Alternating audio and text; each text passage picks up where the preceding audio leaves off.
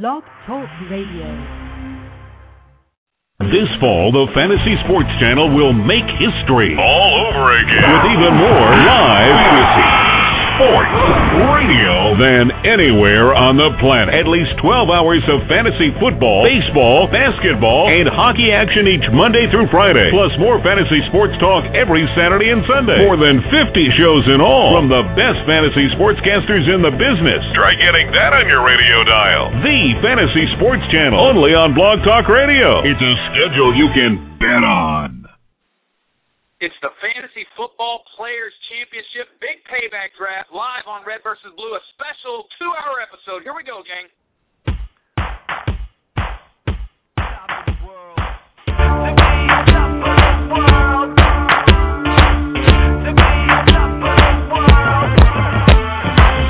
The doors are open, people buying, people trying, climbing to get to the top of the world in this modern day war, and it's simple timing. I'm taking my bills, she's taking some pills, he's talking behind the wheel.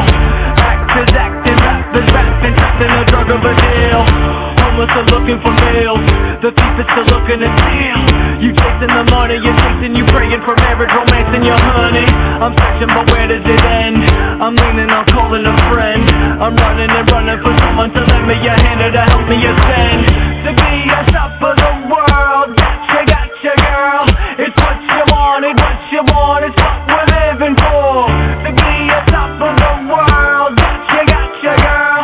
It's what you want, it's what you want, it's what we're living for. One bleeds red, and one bleeds blue. Two friends. One heated rivalry. It's intense. It's no holds barred. It's game time. Hey, let's go! On Red vs.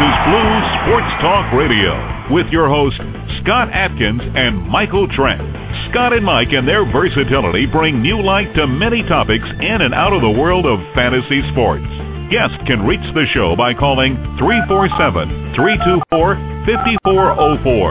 Red vs. Blue Sports Talk Radio, where Planet Red and Big Blue Nation collide. Let's hope they're still friends afterwards. Here they are, Scott and Mike.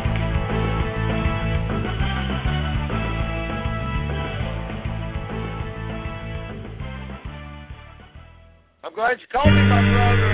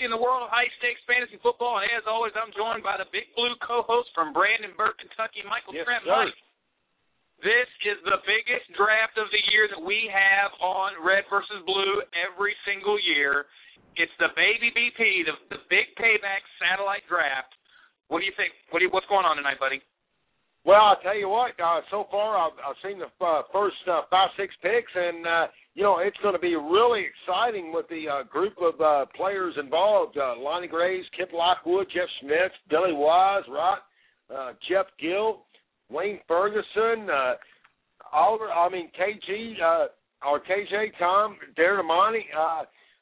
But the first thing I'm seeing right away is Ray Rice is stepping up. I mean, he keeps moving up the draft boards. And you left off Michael Bronte and Victor from Big F and Dynasty Show. It is a great lineup. I'm really impressed by this draft. I can't wait to see this. This is the draft that I need, that you all need to look at when you're trying to figure out what those drafts in just a matter of weeks, less than 2 weeks away now.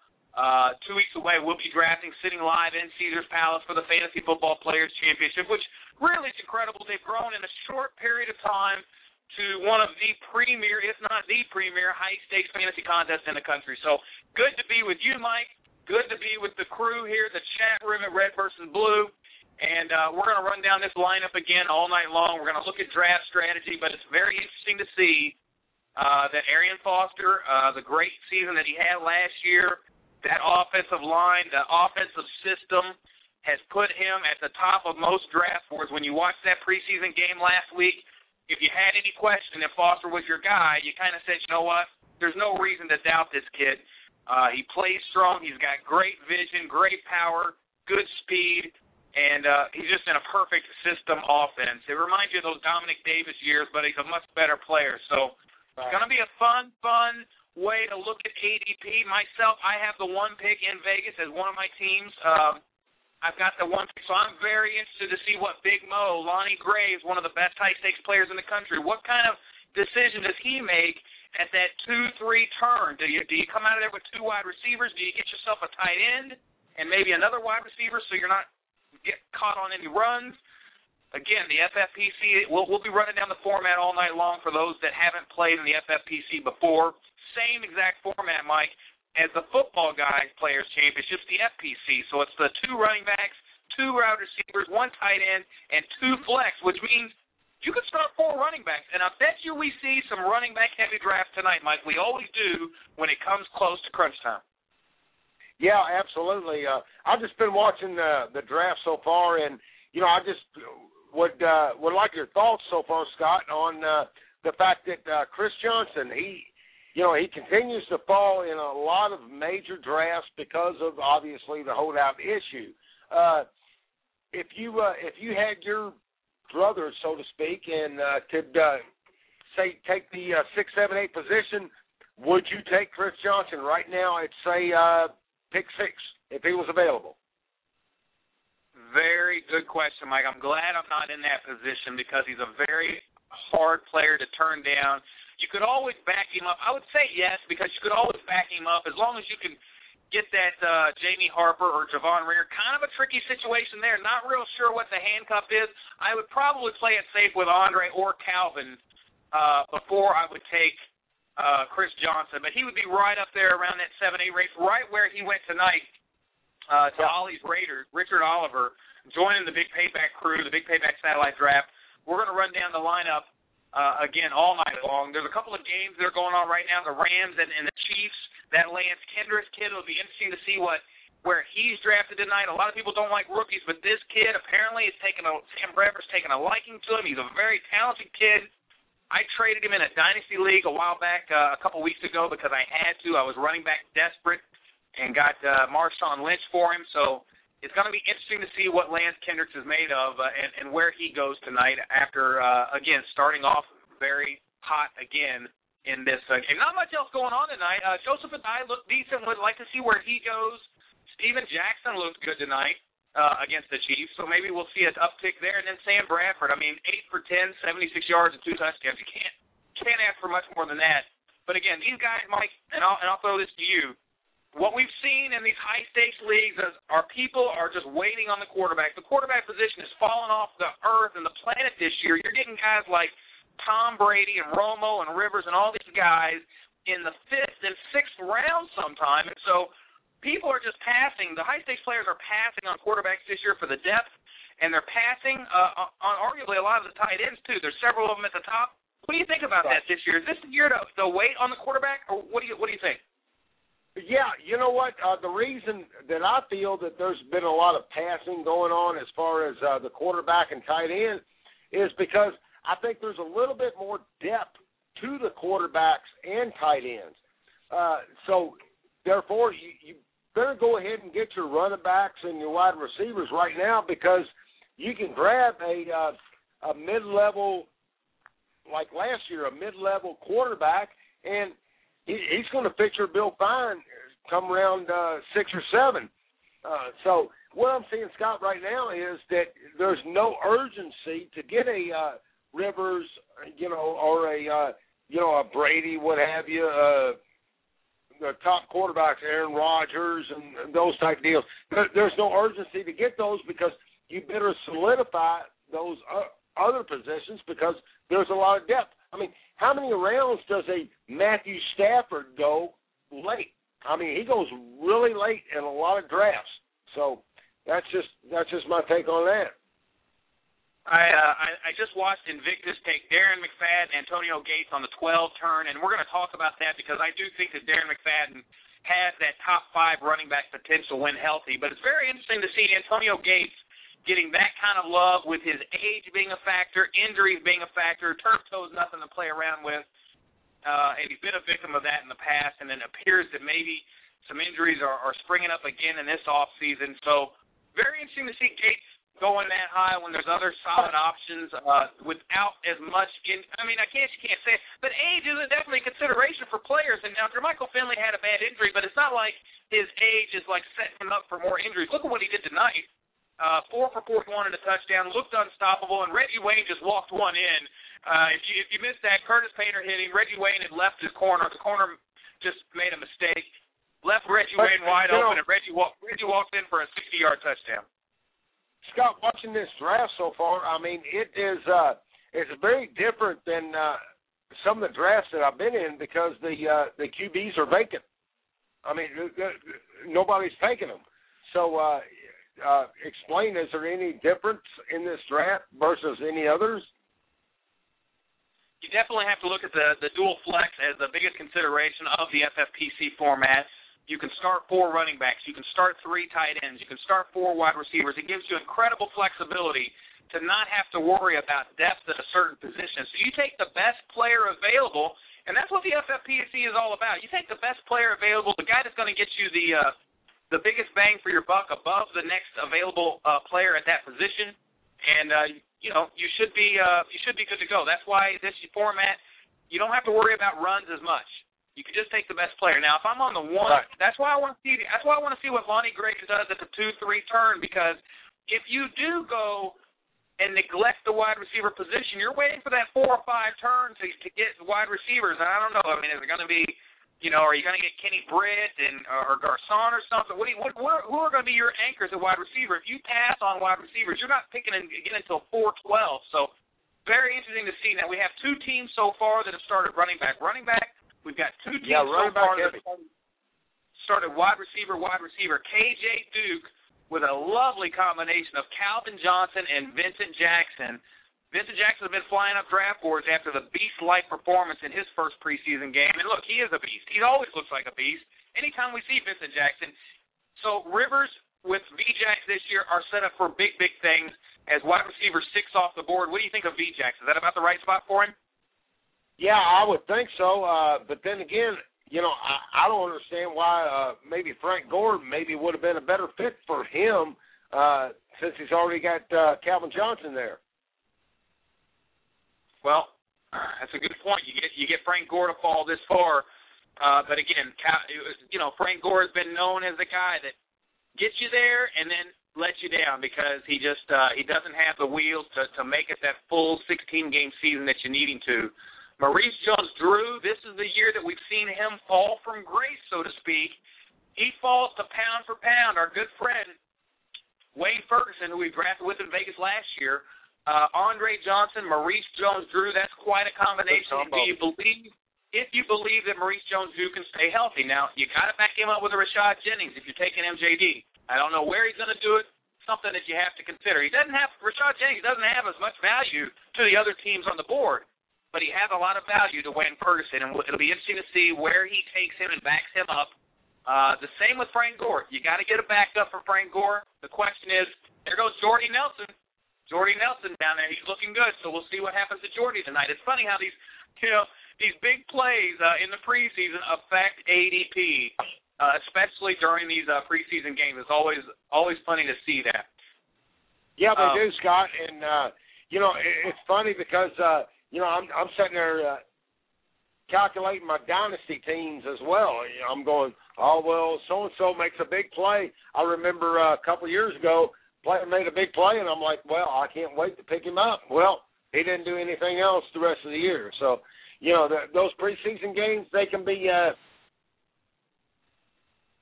they can fragment everything. Kip Lockwood takes Jermichael Finley to pair him with Ray Rice at the 2-11 pick. So there's the second tight end off the board. Now, it's interesting on this Green Bay game. I think it's going to be fun to see where There's been a lot of news with Ryan Grant. He definitely has guaranteed money, but there's a lot of love for James Starks right now, and I'm not so convinced that James Starks won't have the better fantasy totals. Oh, wide open touchdown, Green Bay Packers. Aaron Rodgers looking like the Aaron Rodgers of old. It'll be interesting to see where he goes in this draft, somewhere in the third round, I'm sure. But back on subject, James Starks, Ryan Grant. It'll be interesting to see if now the tide has turned and maybe more people believe in James Starks versus Ryan Grant. These are big-time players. Let's see what they have to say about that Green Bay backfield. Mike, I'm loving James Starks this year. I think he has the goods, and he showed us a lot last year. So let's see if he can give us an encore performance. Now, you know, I think he could be in some games, but honestly, Scott, I don't think he's going to be that big of a factor because it's just such a pass-oriented offense, and They're gonna run when they can, but you know he'll bust one here or there. But as far as a consistent player to put in your lineup on a week-to-week basis, I'm not so sure I can do that. Well, and that's a good point, Mike. There's the first quarterback. Consistency is key. Big Mo, Lonnie Graves decides to go with Michael Vick. You know, I was listening to Matthew Berry the other morning.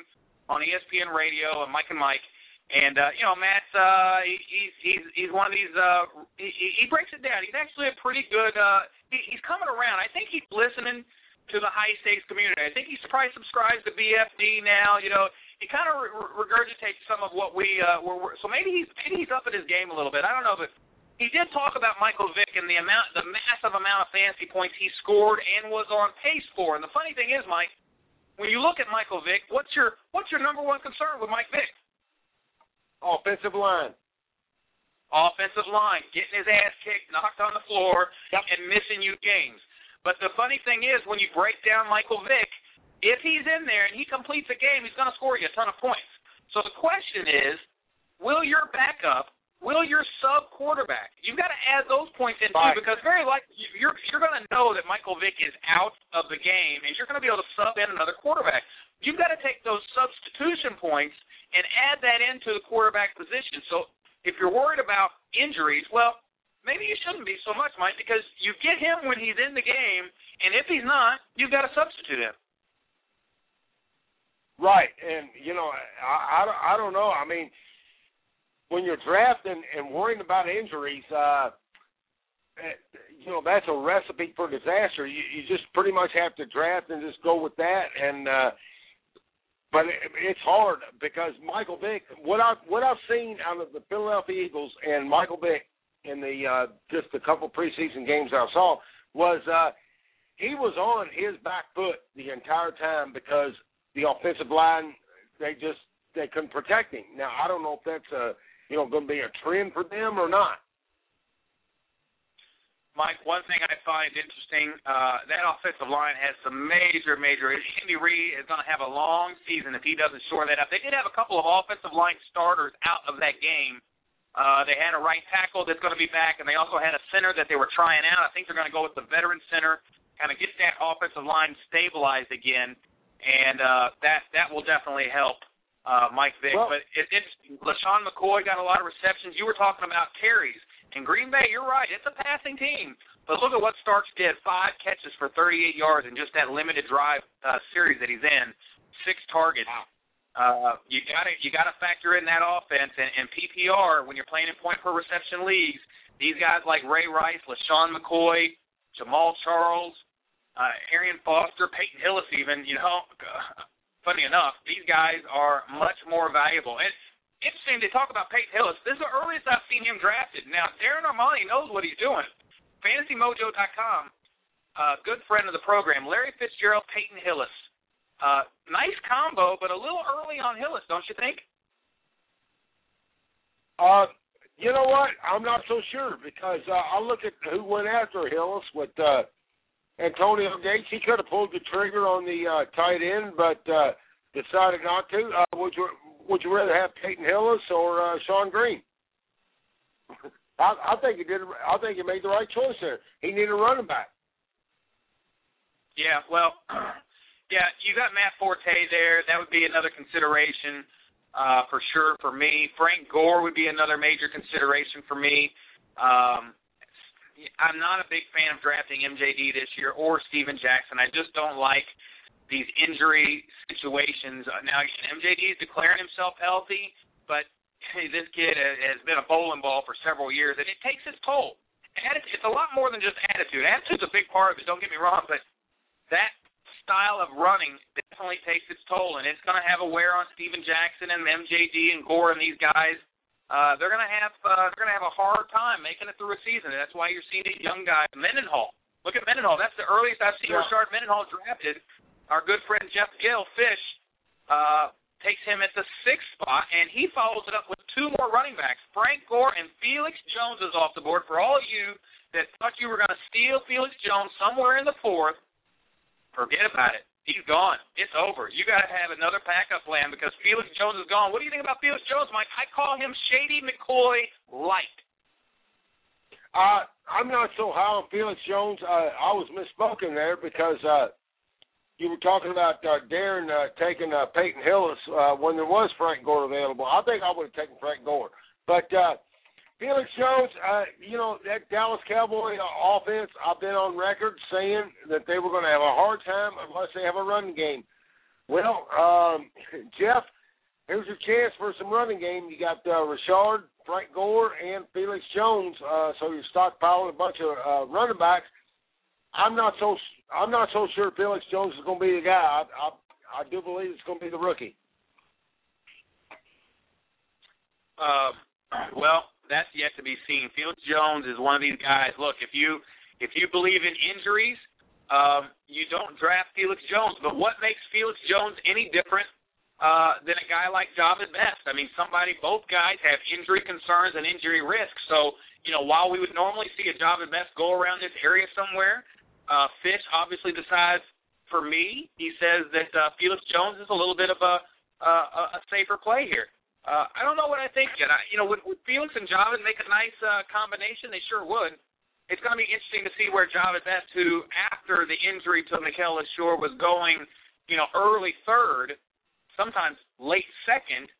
It'll be interesting to see after this concussion and him sitting out this Saturday if it will affect him to the extent that he's a fourth-round pick now. I think one thing looking at Jeff's team on Fish, with Mendenhall, Gore, and Felix Jones, is he's kind of playing there's a lot of wide receiver depth. There, I can get me a wide receiver coming back, and I'll be fine.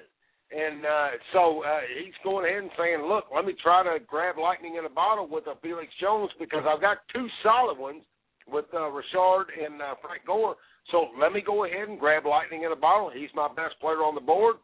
And then the next couple of rounds, I'll grab a couple wide receivers. Insane value with Greg Jennings falling. I haven't seen him fall that far in a draft. 3.8? 3.8? Greg Jennings, 3.8?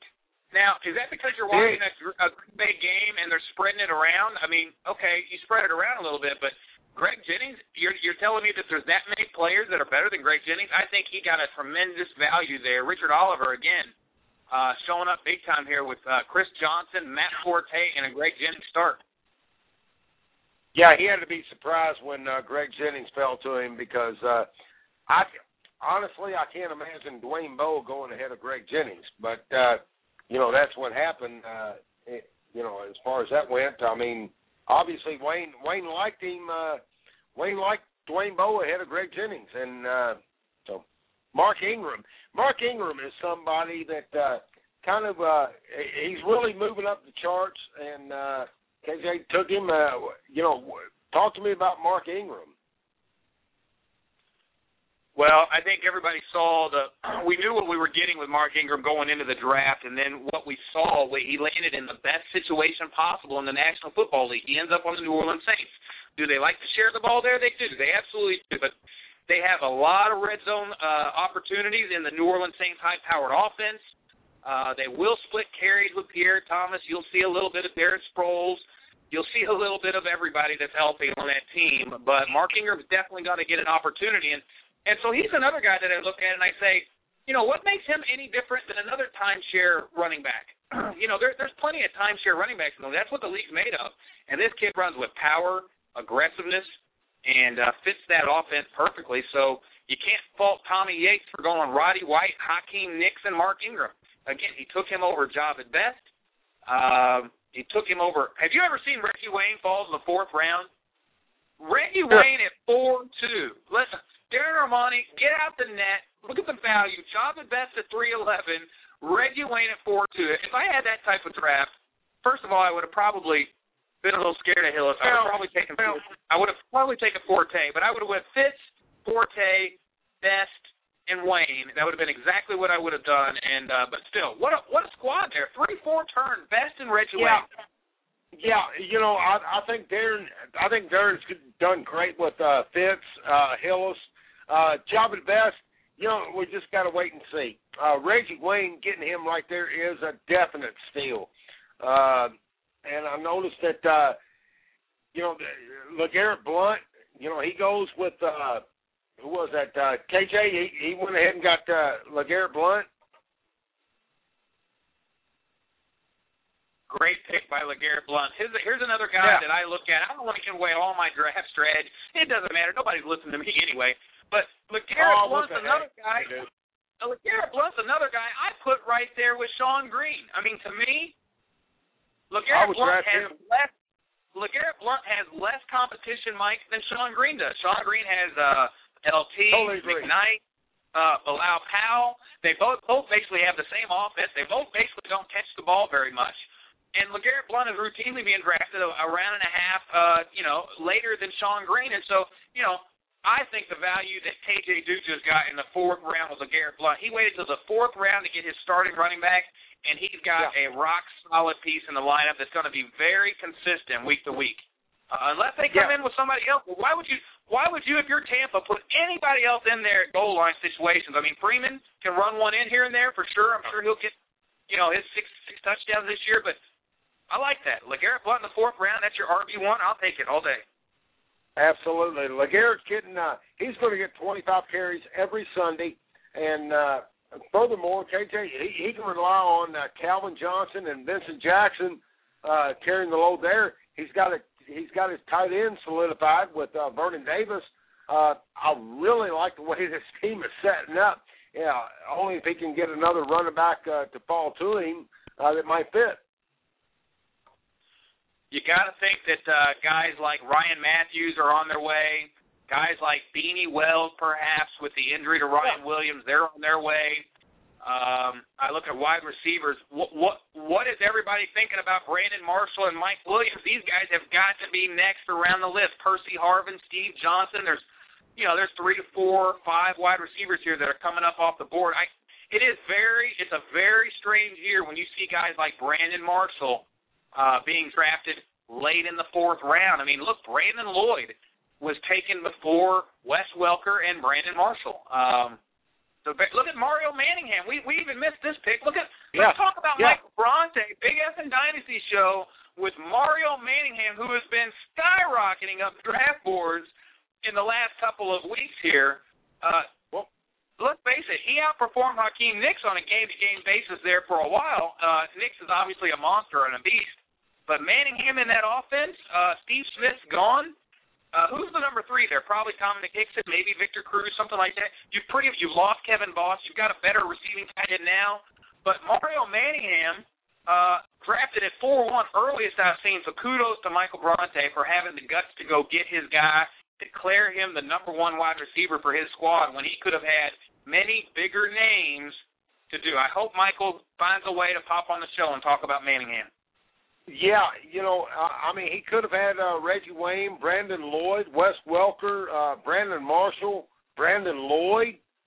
Brandon Marshall just went, and, you know, he could have had a lot of them, but obviously he wanted somebody that could be a number 1 in the Giants offense. Put that together with Darren McFadden and Nelson and Antonio Gates. So, not bad. Not bad start for Michael. I really like his team. Manningham certainly has a knack for the end zone with 9 touchdowns last year, close to 1,000 yards, several hundred-yard games to end the season. It looked like it was just cake city for him late in the year there. He really became one of Eli's favorite targets, a little bit due to injury. Hakeem Nicks was a little banged up there. Steve Smith was obviously out, so things were a little bit in transition. It'll be interesting to see if Manningham can back it up and have that take that next leap, because he's being drafted ahead of guys like Wayne, Welker, Marshall, and Mike Williams. I mean, it's going to be tough. Let's talk about Billy Was's pick here. Adrian Peterson, who's arguably been the most consistent, safe running back you could take in the league the last 5 years. He's been a top 5 running back ever since he's been in the league. Adrian Peterson at 4. I think he had to consider that a little bit of a gift with LaShawn McCoy. We'll talk about Fierce's pick with McCoy here in a minute. But Adrian Peterson, Mike Wallace, who a lot of people are liking, they want to see him take that next step. With Hines Ward kind of aging and Ben Roethlisberger opening things up, what a cakewalk schedule they have this year. Dallas Clark in the 3rd and Mike Williams in the 4th. So he's got his 2 wideouts, 1 running back, and a tight end, and he's got elite players at all positions. We all do at this point. Every team, everybody likes their team so far. It's not where you don't win or lose the draft really in these rounds unless you have an injury. But it's these next 5 through 8 rounds is where we're really going to start to see teams shake up. But I definitely like what I see from Billy Wass. Yeah, I do too. I like the way he's just diversifying, so to speak, with the running back and the 2 wide receivers and Dallas Clark. He don't have to worry about a tight end until in the deep rounds. He's going to be thinking about running back here pretty soon. And maybe quarterback a little bit later, but his next pick will probably be a running back, and I don't know who's going to be left available. I noticed that Fierce with Jeff went ahead and took Ryan Matthews, which in my opinion is a little bit of a surprise, but he's not bad. I mean, that's going to shore up Michael Turner and LaShawn McCoy, but he needs wide receivers bad. We look at Fierce's team. He drafted out of the 3-hole. Jeff Schmitz, another good friend of the program, LaShawn McCoy, Michael Turner, Jason Witten, and Ryan Matthews. He's basically foregone the wide receiver position as well. Interesting to go for the home run pick there on Ryan Matthews when you could have had other wide receivers that would have really made you feel pretty good about your team. I mean, Percy Harvin, maybe Jeremy Maclin, Deshaun Jackson, those guys were all still there, but he wants the value in Ryan Matthews, and I don't blame him. My good friend Wayne Ellis brought up a statistic recently that looked at points per touch inside the 20, and Ryan Matthews was number 1 overall. Number 2 was like Mike Tolbert. What does that tell you? They really have things figured out in the red zone there, that offensive line, the offensive game planning. The running backs for San Diego definitely have a good thing going. So I can't fault you for taking your 3rd running back in a league that allows you to do so.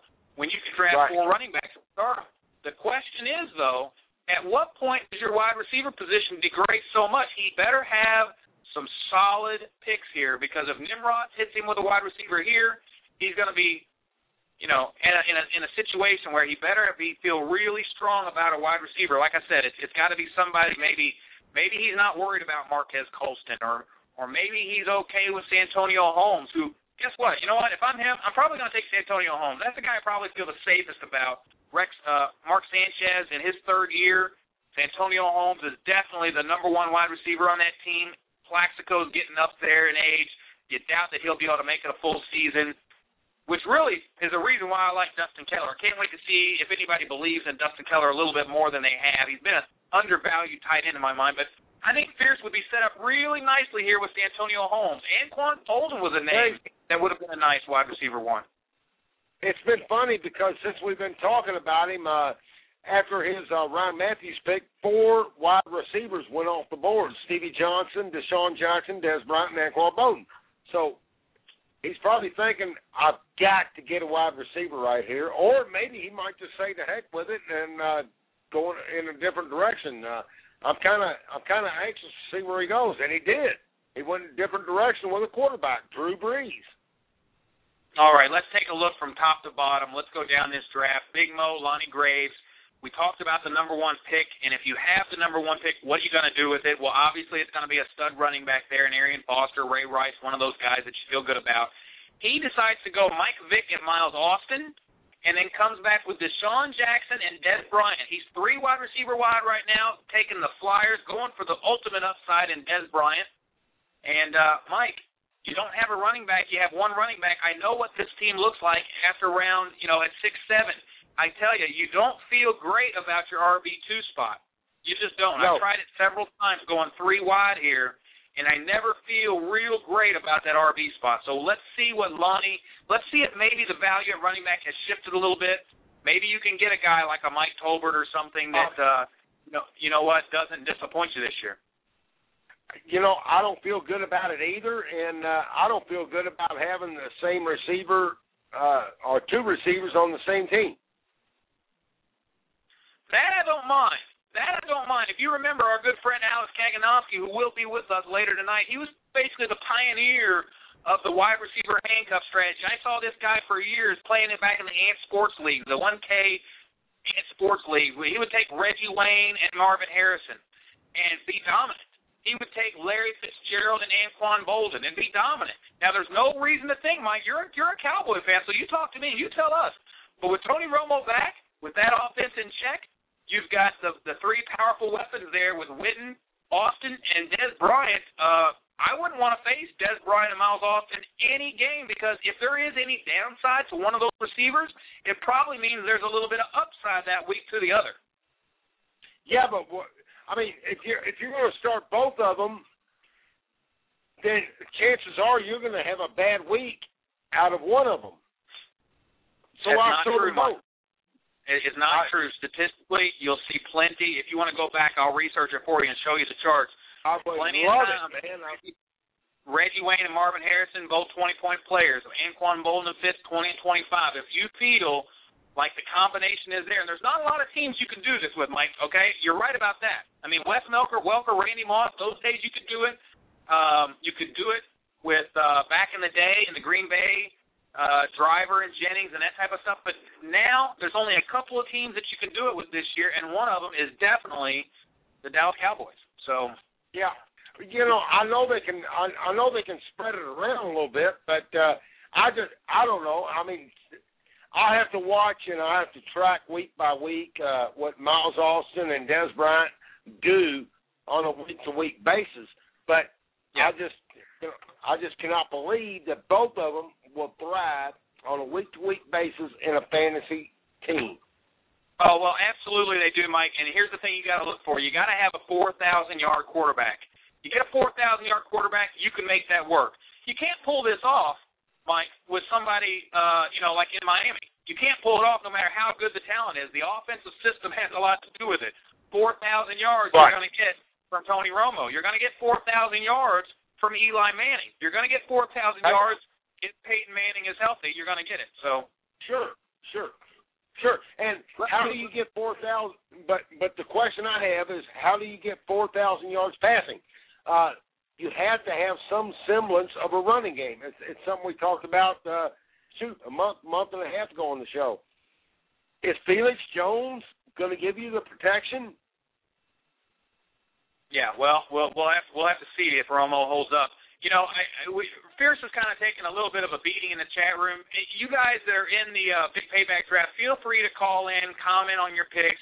I'll tell you what they're saying, but they're basically saying, Fierce, you're dead in the water, buddy. Now, the funny thing is, I don't think he's dead in the water. I've seen this guy draft before. He's definitely got he's definitely looking for some value plays in the 5th and 6th, probably at wide receiver. Maybe he's high on Austin Collie. Maybe he falls. Maybe he's okay with Jordy Nelson or Lance Moore or these guys, Santana Moss, guys that you might not want to anchor your team, but maybe he's high on them and feels like they can hold the fort down. So you can't fault the draft until you see it unfold, which we've seen the one pick. We've talked about Lonnie Graves. We're going to move on to the 2 pick. We've got Kip Lockwood, a board member of the Fantasy Players Association. Let's take a look at his draft real quick, Mike.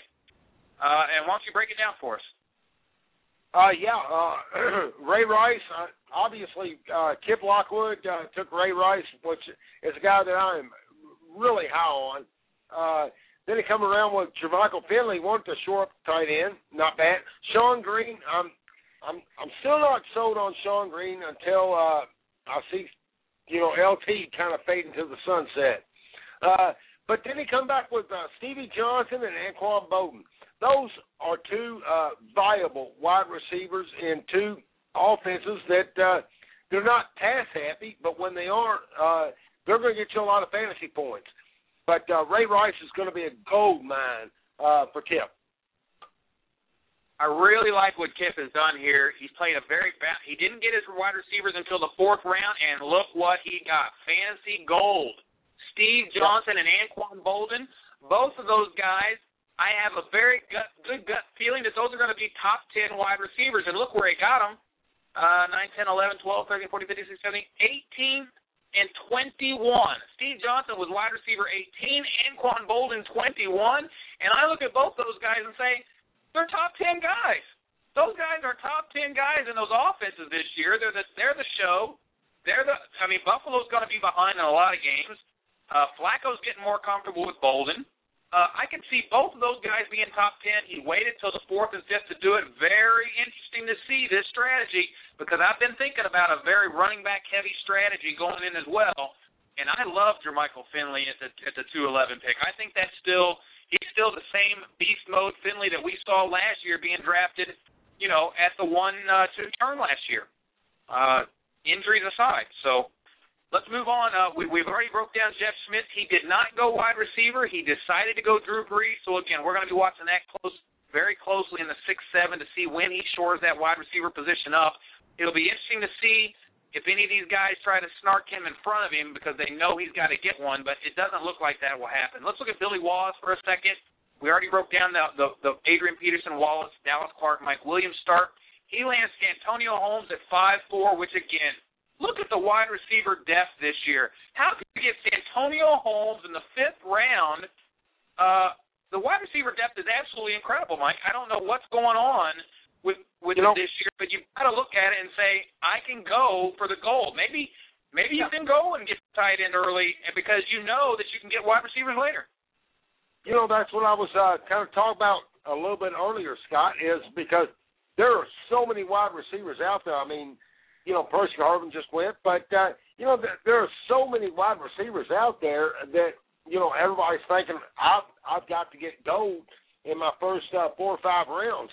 I'm taking a look at Darren Armani real quick. I'm looking at his team, and, he goes wide receiver and then running back, wide receiver, and then wide receiver again. So he's waiting on a quarterback and a tight end. It's kind of the oxymoron of what I'm talking about because there are a ton of wide receivers out there. Speaking of Darren, and he took Tim Hightower. This player is, he is going up the rankings so quickly in Washington, obviously, because Mike Shanahan likes him. And, it's just amazing what Tim Hightower has been, how he's been going up the rankings. How can Tim Hightower be drafted above, say, Joseph, a guy who just went? It's going to be very interesting to see this draft unfold here tonight, Mike. 347-324-5404 is the number. I don't know what to say. I know that Big Mo is sitting there saying, I can't believe these running backs are going. Here's a dive, Benson, Tolbert, Hightower, Bush, maybe guys that he would have loved to have had at the 6-7 turn, but he's not going to get them. You take these risks, and you hope to think that you're not going to get burned without a running back there. So we'll see what happens. It's not the end of the day here for Big Mo because he's got one heck of a lineup that he's trotting out there. He's going to scare the pants off of a lot of teams. But let's keep going down this lineup here. I also want to go ahead and bring on our special guest of the evening. Do I have my music? I don't think I do. I used to have a special intro here, but I'm going to go ahead and give you the.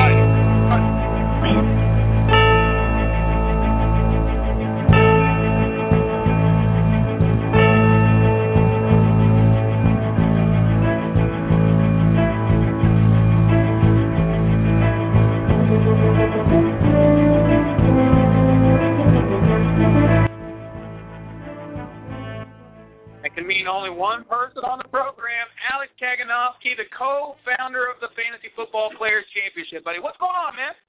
Gentlemen, how are you tonight? What's up, Alex? Pretty good, Mike. Are you criticizing my draft strategies again, Michael? Not again. I wouldn't do that. It's all right. Well, we did bring that up, Alex. Well, it's good to have you aboard. We're really enjoying. This is the biggest draft of the year for us here at Red vs. Blue. $500 big payback satellite draft. The winner of this event, Alex, goes on to Caesars Palace next year and wins a seat at the big payback, the 5K big payback draft. Everybody at the table paid $5,000 to sit down at this table, the big rollers. And you can come in here, win this $500 satellite. I know you offer a cash option, but I can't see any high-stakes player in their mind not taking the seat at Caesars Palace. I know I don't know which way, if you even care, but I, as a fantasy player, I don't see how you could not take the seat at the big payback draft in Vegas. That's right, Scott. And you and I discussed this. I think the way you have to, because when you win this league, you do have a cash option, and the cash option, is still pretty significant. But I think the way you have to do it is you have to go into this league. When you pay that $500 entry, you say to yourself, you know what? I'm not going to win a cash option. I'm winning that seat. So, you're basically promising to yourself, and, I understand sometimes you have financial needs and stuff like that come up later on in the year. But you have to say to yourself, if I'm winning this league, I'm going to Vegas. I'm going to sit at that $5,000 table and try to parlay my $500 into another $30,000. Oh, that's what it's all about, man. And Mike, I know you're talking about you're getting excited for your Kentucky draft this weekend. When you talk about this league, Alex, this is the this is like the tuner, the primer, the tune-up draft for these FFPC contests. I know we've got the FPC contest going as well. That help us with that ADP. But this thing right here is a little bit different because the caliber of competition is so high. The names that I see on here, big-time players, K.J. Duke, Tommy Yates, Fish, Big Mo, Billy Was. I mean, these guys, Invictus and Darren, the list goes on and on. These guys aren't they're here to win. And so you're not seeing a lot of bad drafting strategies, which is what I like to see. I like to see good, sound draft strategies taking place. Yeah. Yeah, no doubt. I mean, these the big payback satellites. Ever since we introduced them a couple of years back, they've always attracted the big hitters, so to speak. And it's good to see because and plus it's good to see that these guys aren't afraid to let their drafts be commented on by you and Mike. So yeah, these things are always a lot of fun, and I think you got a lot of people watching tonight to see how these drafts develop. Yeah, no question, Alex, and, it's a lot of fun. The most fun I've had with these shows with Scott is watching these drafts and how they unfold and things like that. I want to make a comment as far as the FFPC and the money back in.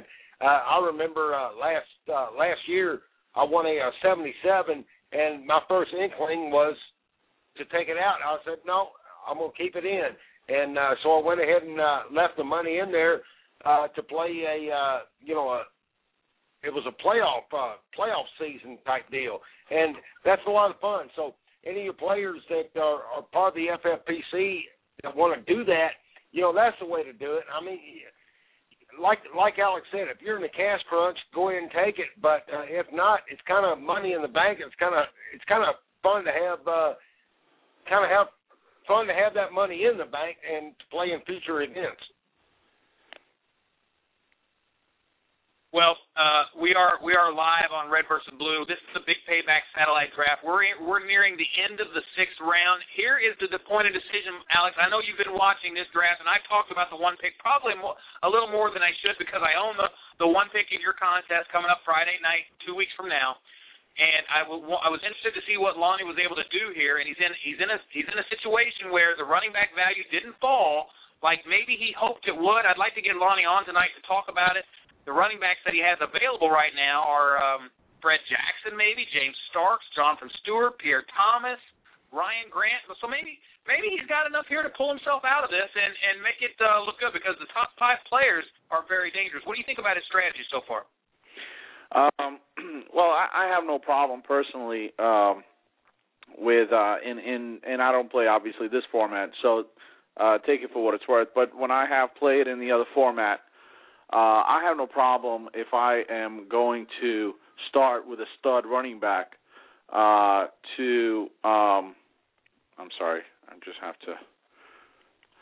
I have no problem to wait until later rounds to pick my second running back and then strengthen my other positions. So I like what he's doing there. I even don't mind particularly the Michael Vick pick because of where he got him. And, you know, here he got Ryan Grant, you know, who, you know, obviously he could be pretty solid. So I don't mind the strategy whatsoever. The three wide receivers, you know, you could kind of debate those names, whether you particularly like them or not. But I think the strategy itself is a solid one. I would subscribe to that all day long. Mike did comment on your wide receiver combo strategy, and I brought it up to him that I've seen you do it on multiple occasions, and he does take Miles Austin and Dez Bryant to go along and have that dominant type of tandem there with a 4,000-yard quarterback. Talk about your success of that type of approach, and you know, the common thought there from Mike was that, you know, if you have one guy that's having a great week, very likely the other one is not. That's a misconception, right? Well, that's the whole point, actually. When I started, the first time I tried that strategy on a national level was in 2006, where I had the one pick. And I said to myself, I was starting that was the big LT year where, you know, he went insane. And I said to myself, if I could get Wayne and Harrison at the end of the second, third round, at the second turn, I'm going to take them both. And I remember crunching the numbers, and I said, you know, these guys are probably good for 500 points together combined. Now, I don't care if one guy goes off for 25 and the other guy scores 10, and the next week the other guy goes off for 25 and the other one scores 10. I knew that over the course of the year these guys are going to score a ton of points. So, and I did. I happened to draft both of them, and that was the year where I believe they scored 550 points. So okay. I projected them pretty well. And then having LT and then having a couple other players, I finished sixth overall that year. You know, in the big in the big contest that shall remain nameless. And after that, I realized that, you know, there are certain situations where certain teams where you can. Use that strategy very effectively. And by the way, it doesn't, I mean, you know, it probably, you know, somebody could be here listening to me now and say, oh, yeah, duh, Marvin Harrison and Reggie Wayne. You know, but the fact of the matter is there are other teams that you could have used that strategy with. And over the years, I mean, Scott and I have talked, I think, a couple of years back about doing that with Nix and Smith, Scott. And I've certainly the Arizona wide receivers. If you would have done that with them, even using the early draft picks to lock those two up, it's really successful.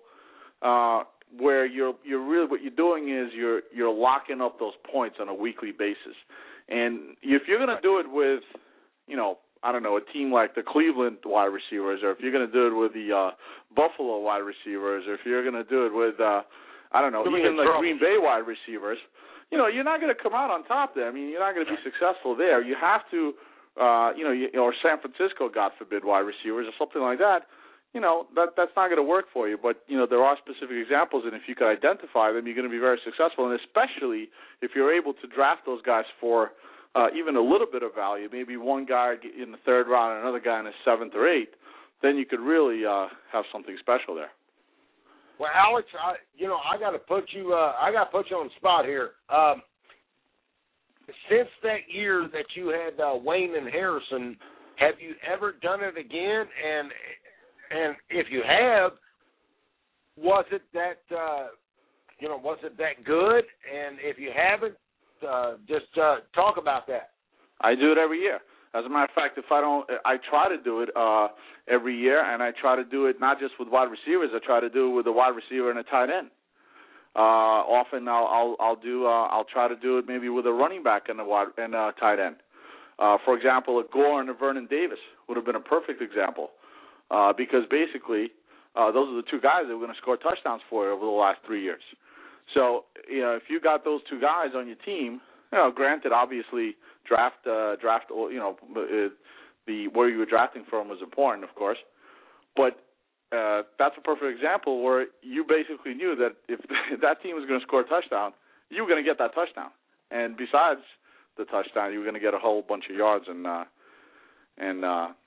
receptions. So I have done it very successfully over the course of the years. Frankly, I don't remember which combination I had last year.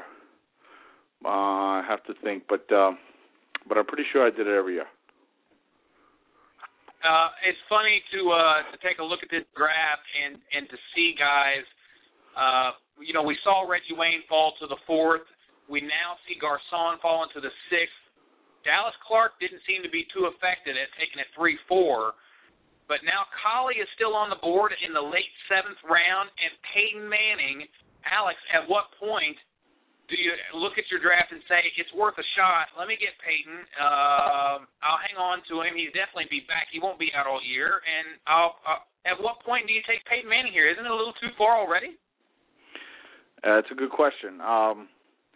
It's tough to put your finger on that situation. I think that it's almost it's a little bit early, but at the same time, if you hit, it's a little bit early to spend a draft pick on a guy who might not play for a couple of games, especially at the quarterback position. But then at the same time, you could always get a quarterback later on who's going to start those two games for you and probably be, productive. And then you could get basically a top three, top four quarterback for the rest of the year. So, yeah, I think I would do it. It would depend on the rest of my roster. I think where are we now? In the seventh round, I think if I was really comfortable with the depth, if I maybe had, let's say 2-3-1, meaning 2 running backs, 3 wide receivers, and a tight end, or maybe 3-2-1, I would probably pull the trigger. If I was a little bit thin in either of those positions, I probably would not go for it. But by the way, speaking of Peyton Manning, and Mike, here's to answer your question. 2 years ago, I drafted Reggie Wayne, Dallas Clark, and once I had those two guys, I drafted Joseph and those are the core of my starting lineup and my on my main event team of the contest that shall remain nameless. And I believe I finished 8th overall that year in the regular season. Wayne Clark and Adai. Correct. Okay, well, sometimes, Alex, I still have a problem with doing the same thing with the same, teammates and this and that because I feel like that they're pulling points away. But that's good. That's a good recipe that says they're not pulling points away. No, actually, they were not pulling points away. They were averaging about, I believe, 50. I think it was about 50 a week. They were averaging between the three of them. Well, so, do the math. It's about 18, 18, and 14. I don't think that's not really too bad from a wide receiver on your number 3 running back and your number 1 tight end. So in a one PPR format, by the way, not a 1.5. Wow, that's good knowledge. That's good for everybody. I'm still kind of a rookie sometimes when it comes to this, but that's great to know. And I might apply it come Sunday. All right, glad I could help. 347-324-5404 is the number. This is the Big Payback Satellite Draft. Most of the guys that are drafting right now will not be calling into the program because they are sitting here there with their draft board, crossing off their players and hoping that their guy falls to them. We finally see Tony Romo fall in the 8th round, guys. This is what I'm talking about. Why would you ever spend a pick, Alex, on a quarterback when you can get a Tony Romo or maybe even an Eli Manning later in the 10th or something? Look at the value you get on quarterbacks if you just show some patience. I mean, isn't that what most of us do these days? Yeah, but you know what it is? If everyone shows patience, then you're going to have Aaron Rodgers in the fifth round. You see? So somebody's got to, draft those other guys early, right, in order for Tony Romo to make it down to the eighth. But, yeah, I agree with you. I mean, Tony Romo in the eighth versus Aaron Rodgers in the third, obviously, you can make a case that Tony Romo could be, within maybe within a point or a point and a half or 2 points per game average of Aaron Rodgers, if not basically be neck and neck, right? So, it's definitely a great value pick for sure. Let's talk about a couple of head scratchers in this draft. We just have to go turn your head to the right, and you'll see Invictus, Michael Bronte, on the 12th hole here. And he's always been a guy to go kind of dance to the beat of his own drum, right? I mean, you listen to the show every Tuesday night. Great show if you're a dynasty player like me, and we really enjoy what John and Michael do on the Big F Dynasty show for BFD. But he takes risk with Moreno. When I say risk, I mean it seems like, and I've said it for weeks, that everybody's down on Moreno. Fantasy Nation is down on Moreno, but it doesn't appear that John Fox is. And then Mario Manningham, and I know you're a New York guy, Alex, so Mario Manningham at 4-1 maybe doesn't surprise you as much, but it surprises me when you see proven guys out there like Welker have done it for years, Marshall has done it for years, and Bolden. I mean, these guys have been just perennial guys that you can count on every year. We've seen Manningham do it 1 year, and, who's to say that he does it again? I'm not – but 4-1, it just seems a little bit early. So he takes a couple of picks there. What do you think about that 3-4 turn, Alex? Well, you're going to force me to comment on my customers on the way they draft, aren't you?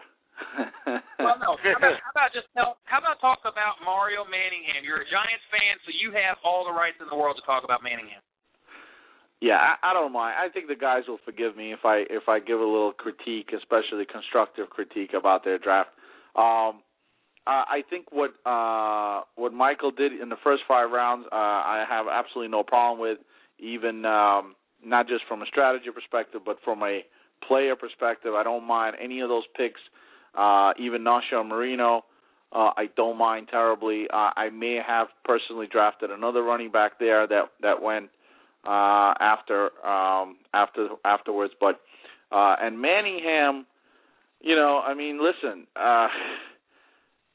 there's absolutely no reason in the world to think that Mary Manningham can't have, at least let's say 80% of the production that Steve Smith has been averaging over the last couple of years, 2-3 years, and that. barring injury. Frankly, with Manningham, the problem with him is if you watch him over the last few years, he's a very very rough, unpolished wide receiver. He has all the skills in the world. I mean, the guy's really fast and quick, and just a very very elusive guy. Small guy, but didn't really run well, good routes. You would run out of bounds. Just really not be in the right place at the right time. And I think those are things that over the as your career goes on in the NFL, I think those are things that wide receivers could really work on and could really improve. And here's what I like to do. I don't want to be a scout. And you know this. I tell you this all the time. I'm not a scout. I don't pretend to be a scout. I don't want to be a scout. What I like to do is I like to listen to the coaches. So if Tom Coughlin, who is a big wide receiver guy, I mean remember McCarrell and Steve Smith, as Lou Tranquilli always likes to refer to. Tom Coughlin he produces really great wide receiver points. So there's absolutely no reason to think that Mario Manningham. That he doesn't trust Mary Manningham to really be productive and to be a borderline number one wide receiver, or possibly even a solid number one, depending on what's going on, but how the production breaks down there. So I really don't have a problem with that. And Macklin, as far as the fifth pick here, I mean, obviously the only reason why he's here is because he hasn't played, and because he's a little bit, rusty and possibly a little bit, under the weather there. But there's no reason why he can't be he can't be himself by week two or week three. So I really love what he did the first five picks. I'm not too crazy about the Mike Tolbert and the Julio Jones pick. That I will be honest with you. Peyton Manning finally goes to our good friend Fish in the 8th round. Let's take a look at what Fish has done here. Starts off with a running back trio. Again, the FFPC format that you guys designed, you, Dave Gerzak, Lou Tranquilli, several years ago sat down and ironed it out. It allows you the flexibility to basically take the best player on the board, regardless of position, to a certain extent. Especially when you're in the middle of the draft, you don't have that far to go where you're just going to get your list decimated. Mendenhall, Gore, Felix Jones. He starts the draft with 3 running backs. Well, what does he end up with a wide receiver? He ends up with Welker and Garcon. Okay, I can live with that. He also ends up with Daniels and Mercedes Lewis. He takes 2 tight ends. Alex, the tight end position is one that it's kind of branded with the FFPC. It's associated. You say FFPC, you think tight end. 1.5 points per catch is unique, but it also gives you flexibility to do a lot of things in the draft, including taking 2 tight ends in the first 7 rounds, first 6 rounds. What do you think about that? You're not you don't play in this contest because you're not allowed to. I think that's unfair. But would you ever consider a scenario where you take 2 tight ends when you've got this running back and wide receiver value? I think I may have mentioned before on your show that I'm a big proponent of taking 2 tight ends in any format. And they don't have – I don't usually take them as early as they go here in the FFPC format. But I am I usually – if I take a – let's say, a Dallas Clark or a Finley, for example, last year I took a Finley in the 3rd round, and I backed him up with a Cooley in the 10th. And I do that for a reason. I mean, that's not an accident. I do that because I like to ensure my investment. When I invest a high pick on a tight end, I like to back them up with someone who I could easily insert in the lineup and get, pretty good production, which is exactly what happened last year with Finley. And then Cooley, was able to kind of keep my keep the points going from that position. But here, it's a little bit different because here, the guys are doing it because they want to get points from their number 2 tight end. They want to put them in the starting lineup. As far as what Fish does here, I absolutely love this draft. I think this draft is awesome from a perspective of the way he built this team and just the players as well. Mendenhall, Gore, and Felix Jones, I think, and then getting Welker as your number 1 in the middle of the 4th round. Owen Daniels, I love this year, and Pierre Garcon in the 6th. I frankly, I don't know. Pierre Garcon, he could go either way, but I like him. And Mercedes Lewis, could be the number 1 target in Jacksonville. So, and then getting Peyton Manning in the 8th round, like you said, I mean, that's just insane. So now, he could just wait until whenever. He could wait until the 12th, 13th round, and maybe walk away with a Bradford or somebody like that, and there's a starter the first 2 weeks. I see absolutely no flaw in this draft strategy whatsoever here. We're sitting here in the 9th round. We're talking to Alex Kaganovsky, co-founder of the Fantasy Football Players Championship. Mike, the Big Blue co-host, is with me tonight as well. And we're looking in the 9th round of this Big Payback Satellite Draft, and if you haven't taken a tight end yet, you got to look at your options here. It's funny that Big Mo decided to, again, pass on tight end. He's going to wait till the 10th round to grab one. But there's only 3 teams that have not taken a tight end, and you've got to think that these guys are going to have to pull the trigger so that they don't get completely neglected at the position. Pound for pound, Wayne Ferguson and recovery boys Tommy Yates both waiting on a tight end. The guys that are out there, Gronkowski, Cooley, Zach Miller, Gresham, Hernandez, Keller, Cook, Olsen. Alex, I'm looking at the tight end position, and it's deeper than it's ever been. So, again, is this another situation where the depth is everywhere but running back this year? It seems like I can get quarterbacks late, I can get wide receivers late, and I can get these tight ends late. So are we seeing now the high-stakes guys kind of figuring this out and saying, you know what, running backs are going to go quick in the FFPC. You better get them while they're hot. And that's why we saw so many running backs go in this draft in the first 3 rounds. Well, a couple of points. I think 2 years ago when Don Metter won the 2009 FFPC championship. I believe his tight end was, well, let's put it this way. I can't remember who he was, but the reason why I can't remember is because it was really insignificant. I think that was the year where he had Owen Daniels, who was the number one tight end, who he lost in like week 8 or whatever it is that he tore his ACL. And he, the rest of the year, like he just Miller or something, yeah. It was just an absolute. I mean, it wasn't even the guy who he had wasn't even close to being a top 12. I mean, he was nowhere near being a starter from a fantasy perspective. And the guy won the whole thing. So that's point number one. I think people, the FFPC players know there's different ways to skin a cat. So, and yeah, as far as this year, I mean, you know, you could probably. Hey, I'm not going to mention names, and you did run them off of who's available. But I think there's probably about 3 or 4 of those that I would say players think have a chance to break into the top 10, and a legitimate chance. And I may actually agree with them. So I think maybe that's what they're counting on is some. Sleeper tight end this year. That, like you said, it is a deep tight end position that could break out. So we'll see. You know, and in the meantime, if they're wrong, I mean, they're still strengthening the rest of their roster. So, you know, I don't think they're totally taking themselves out, even if they don't really pan out with that tight end pick. Hey, Scott and Alex, I've been watching Tommy Yates, his team, Recovery Boys. And, I'm just wondering in that 7th-round pick when he took Braylon Edwards, if right now he's not kicking himself for not taking Tony Romo. He takes Tony Romo and then comes around with either Braylon Edwards or Mike Sims-Walker. I mean, from top to bottom, he looks pretty good with Roddy White and Hakeem Nicks, and then he falls in with Ingram, Ahmad Bradshaw, Reggie Bush in Miami, and Sacred Benson, who can do some things there. I'm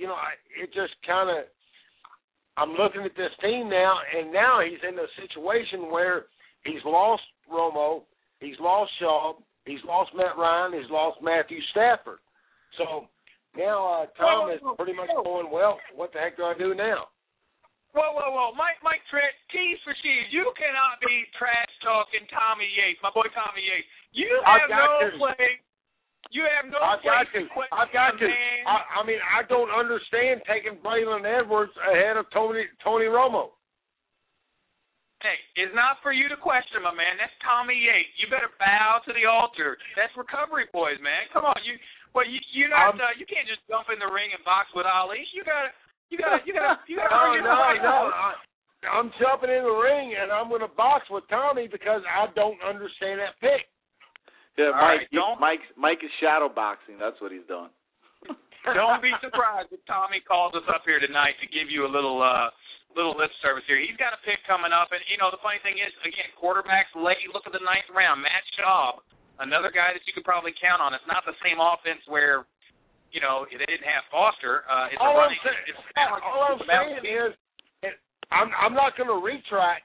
All I'm saying is I love his team, but I don't understand Braylon Edwards before Tony Romo. He's going to smack you with an Eli Manning or a Josh Freeman or something and say, whack. That's what you're going to get here in a minute. Watch, it's going to happen. We'll find out here in a minute. All right, well, we'll keep tabs on watching Tommy Yates, and let's see how personal he takes it. He might just pass. Well, look what he did. There you go. There's your answer, Mike.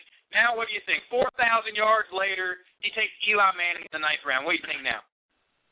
I still think that was that's a pick that right there he could have had a tight end. He could have had Tony Romo right there in Braylon Edwards' spot, throw out Braylon Edwards or Sims Walker. He could throw a tight end into that 9th round pick. Unbelievable. The chat room is going crazy right now. Listening to Mike give the talk to Tommy Yates. I am Tommy. All right, Alex, listen, you've broken down a lot in this draft, and I know you've got it in front of you. do you see a strategy here? You talked about Fish, and you like what he's able to do here. There's other teams across the board here that you could take a look at and see the way they went about their business here. More of a but let's look at Ben Roethlisberger, Wayne Ferguson, pound for pound here.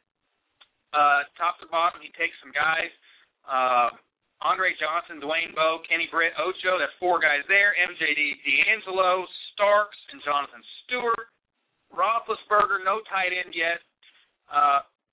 Can it work? It can work. Is it the team that you want to leave Vegas with or leave this big payback draft with? D'Angelo Williams got paid $50-some-odd million to be the man. It's not the same timeshare situation. Talk about drafting D'Angelo and Jonathan Stewart, 4th round, 9th round. What are your thoughts on that combo? Well, to be honest, I didn't like it last year. I didn't like it the year before, and I certainly don't like it this year. The whole D'Angelo, Jonathan Stewart deal, I don't know. It does nothing for me. But that's nothing against Wayne and his team. That's just my personal opinion on that running back situation. And yeah, you have to consider that is no longer John Fox's team. That is no longer John Fox's approach to how he splits carries at the running back position. So it's quite possible that D'Angelo Williams is going to get 75% of the touches there, 70% of the touches. Maybe less than the 55-45 split or so, whatever 60-40 split that they had in the past. So now, if that's the case, now you have now you took Jonathan Stewart in the 9th round as a handcuff to D'Angelo Williams, and he's really nothing more than a handcuff on a team that may not be a powerhouse on offense, and may not even be a powerhouse as far as the running game goes. So those two guys, this year I stay away from. I don't think I draft D'Angelo unless he falls into the 5th round, and I don't think I draft Jonathan Stewart unless he falls into probably at least the 10th, probably more like the 11th round.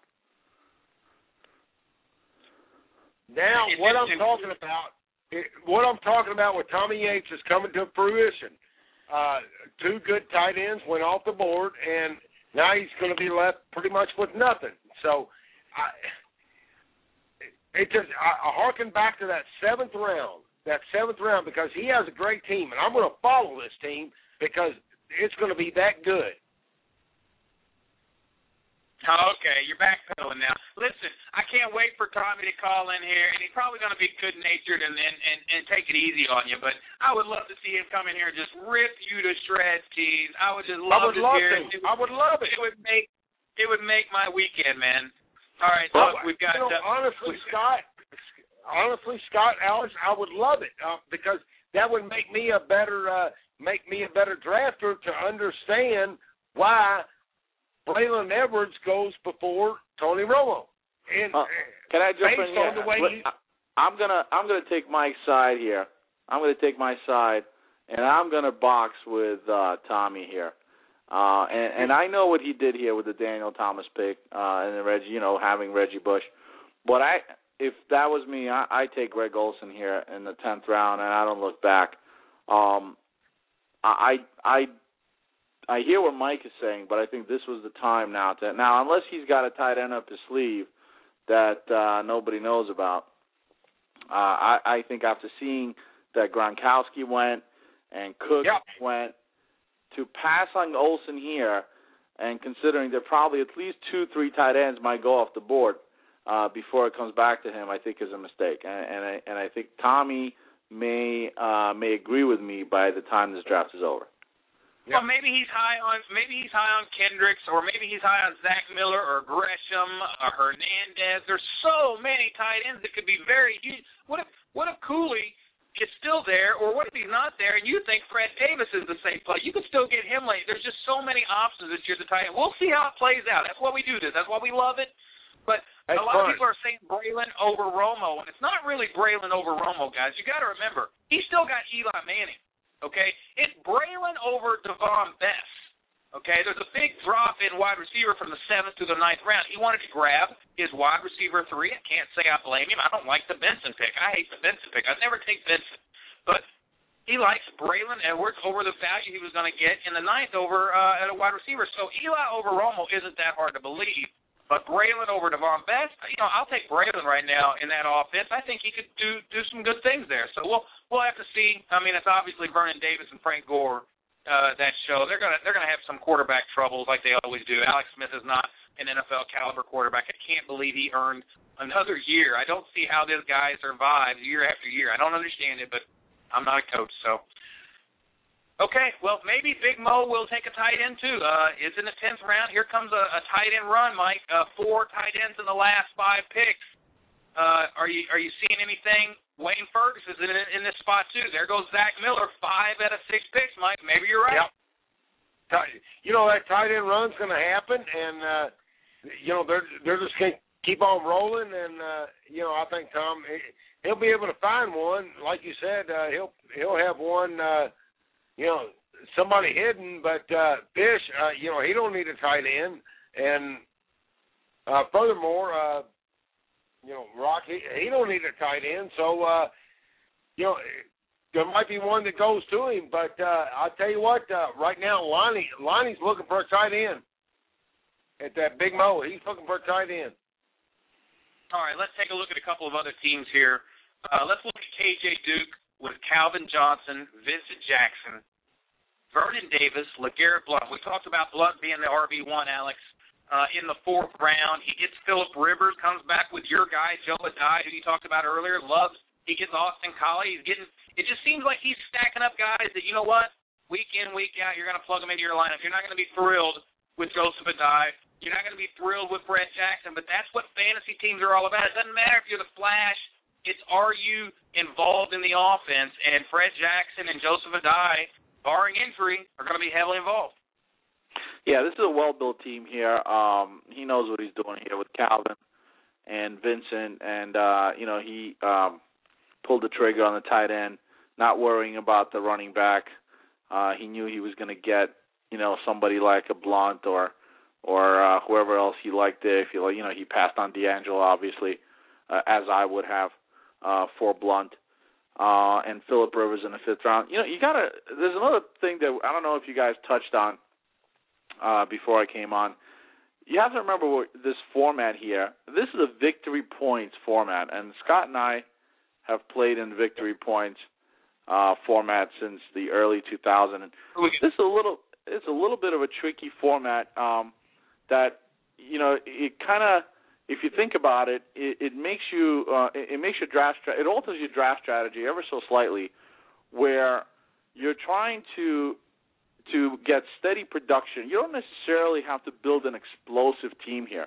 You're trying to get as much week-to-week production here as possible, because what you want to be is you want to be getting those victory points, whether through a win, head-to-head win, or whether through placing at the top 4 of the weekly scoring by getting 2 victory points that way.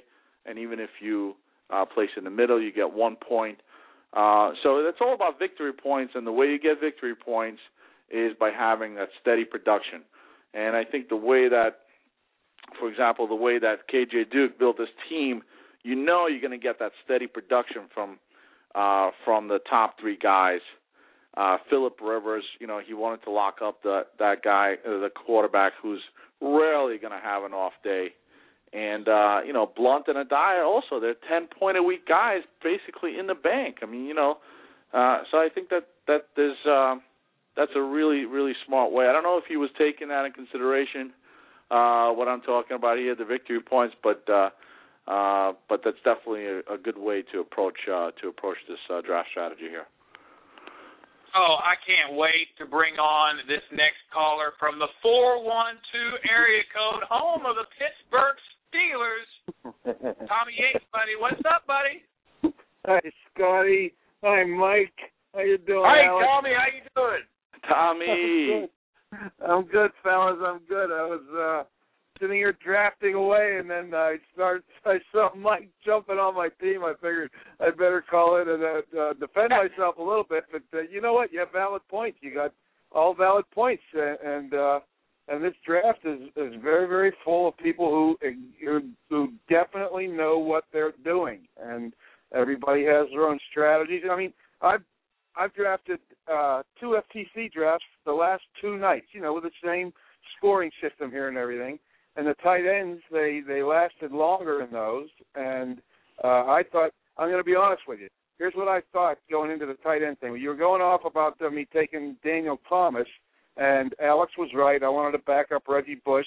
I thought that Thomas would be long gone by then. I just knew he wasn't coming back. I took a shot thinking, and my guy, who I like a lot this year, who as a sleeper, now I've been getting him as like my third tight end in other drafts, but I think he can be a starter, is Lance Kendricks. He went two picks later to Ollie. Ollie took him, and I thought he might get back to me. And I want to tell you why. I know you got a lot of listeners here, and I probably shouldn't say this, but I've been working in St. Louis for the past month, and I went to one of their scrimmages, and I went to their game last week. And I'll tell you what, that guy is very involved in that offense. He is going to be something this year. He's a rookie, and he's everything. He caught a touchdown tonight. I haven't seen the game on television, but I was looking at the computer. I know he's got a touchdown tonight.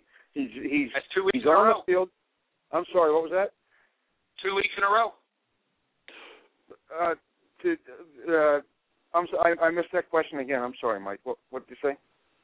No, Kendricks, two weeks in a row. He's caught that touchdown. Oh, yeah, 2 weeks in a row. Plus, in the scrimmage I went to, he caught a touchdown in that too. They were doing goal line, and even when they were doing three wide receiver sets with Bradford in the shotgun, and he was on the field. He was the only guy non-wide receiver on the field. You know, a rook.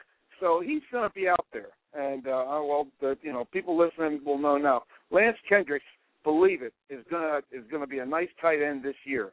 I thought he might come back to me. Greg Olsen, I didn't think he would make it. I thought there was a shot, but since I waited so long, I mean, I've been getting like one of the top five most drafts that I've been in this year. Just didn't work out tonight. You know, tonight a lot of people wanted one of their tight ends. A lot of people took two of them early, and I'm happy with the rest of the team. And I still think I can get somebody. But your constructive criticism is well taken, and same with you, Alex. I mean, point well taken. You got a very good point. I might get totally shut out, but I'll have to find one guy to plug in there every week. I think the rest of the team is pretty deep, though. So, you were going off about the Tony Romo versus Eli Manning. What the heck? I mean, yeah, Romo's going to get his points, but Eli's not so bad either. Plus, I wanted to pair. I like to do. You know how, like Alex, you were talking about. You like to pair up maybe a running back and a tight end. Every once in a while, I like to put a quarterback with his wide receiver. And I got Hakeem in the second round, so I figured, I'll take it. So Eli's going to be around. He'll be the guy I take, and I'll get double points every time they score. So Tommy? I obviously listen. You know what the heck you're doing here. But I think looking back, and hindsight is 20/20. I think with Daniel Thomas as definitely a guy that you wanted to lock up, and I agree with you. Mm-hmm. The fact that he's even there, I think you probably should have considered Daniel Thomas there in the ninth round. You probably should have locked up your tight end. I understand the point about Lance Kendricks, and you were hoping that you'd make it around. But I think maybe the thing to do here would have been to take Daniel Thomas where you took instead of Eli Manning, to lock up that tight end in the 10th round. And you know what? You may have not gotten Eli Manning back, but I guarantee you would have gotten someone like Freeman or who I don't have the draft board right in front of me. Bradford, somebody Bradford like that in the 11th. Yeah, you're right. Somebody in those numbers. You are absolutely correct, Alex. And it was just me being a bit bullheaded because I wanted the hookup. I was looking for the hookup and. And I saw that. And I'll tell you, another hookup I've been trying to get all summer that I have not been able to get is I keep getting Pettigrew. I get Pettigrew a lot. I love Pettigrew this year too. And every once in a while I get Calvin if I'm in the right spot. And I never get Stafford. I'm thinking Stafford's going to be there. Somebody loves Stafford every single time. So who took him tonight? Was it Billy Was? He took him as his he took Matt Ryan. No, Aloha Brothers took him as his number two behind Aaron Rodgers, which is pretty interesting. I that's surprising. Yeah. Yeah, Aloha, what are you throwing at me out there? God, you got Aaron Rodgers. You're never going to play Matthew Stafford. Couldn't you lean for a poor guy from Pittsburgh, for God's sake? What? hey, Tommy, listen, buddy. Don't listen to him. Don't listen to him. If you don't know Tommy Yates, 10 stacks of high society here, baby. 100K. How did it feel to get that 100K? Come on, that's what we're playing this game for. I want my 100K. How did it feel to get your 100K? Hey, I you know what? When I go up to Vegas, when I come to these drafts, there are so many friends, and you guys, I haven't met Mike yet, but Alex and you are such good friends of mine that I would love to see everybody win $100,000. Alex's partner Dave has won $100,000. I mean, thanks for reminding me. Don Meadow was a buddy of mine before he won $100,000. A lot of these, and I just love to see friends win these things. There's nothing like it. This year $200,000 with you guys. I mean, so I've already won $100,000. I'm gonna try and win $200,000 this year. That'll be nice. That'll be even better. Great players. There's a ton of great players that have not won for whatever reason. I mean, it takes a lot of luck at the end of this thing. Wayne Ellis, Jack Hahn. Well, Jack won the online over at the other contest last year. He he was the online champ, so he's a champ now too. But it's it's we all this is why we do it, right? And this particular contest right here, winning this thing puts you in the seat with the big kids next season, and there's nothing like it. It's a beauty because most of us aren't rich. I'm a construction worker, for God's sake. It's a wonderful thing to be able to have a shot at something like this, and it's something I look forward to. So it's awesome to have you. It's awesome to have you on the show with Scott and Alex and I. And I was breaking down your team, and Scott said he's going to come on. And here you are. And appreciate that, man.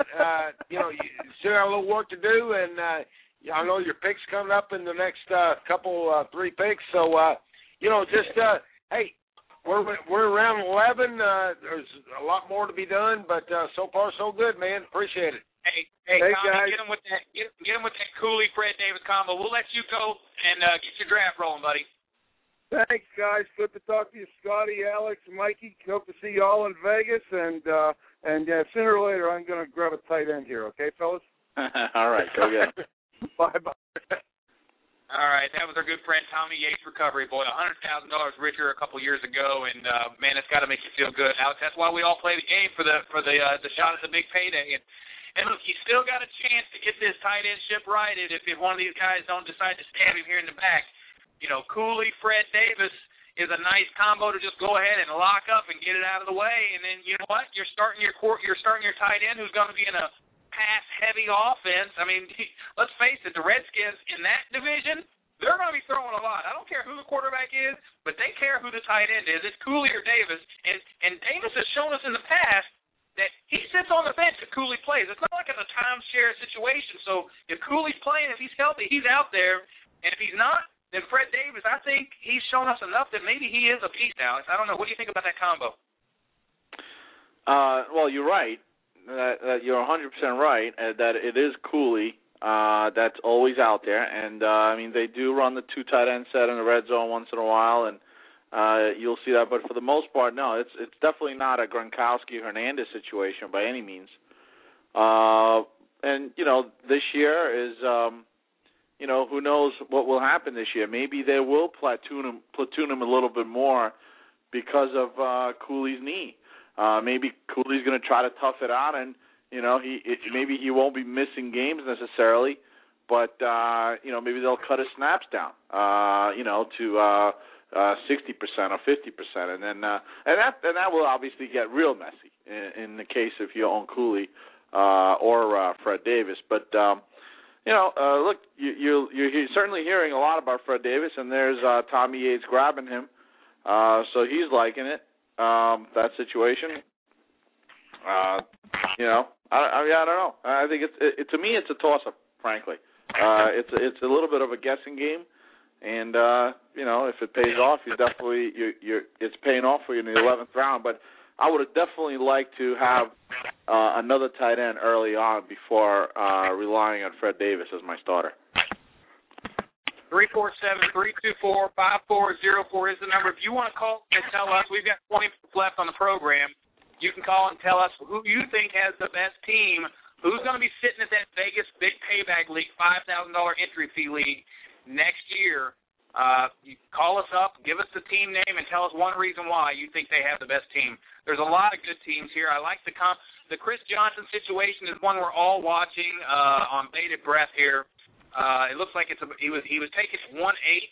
Alex, that's about the spot where you've got to be thinking Andre and Calvin Johnson, even Roddy White.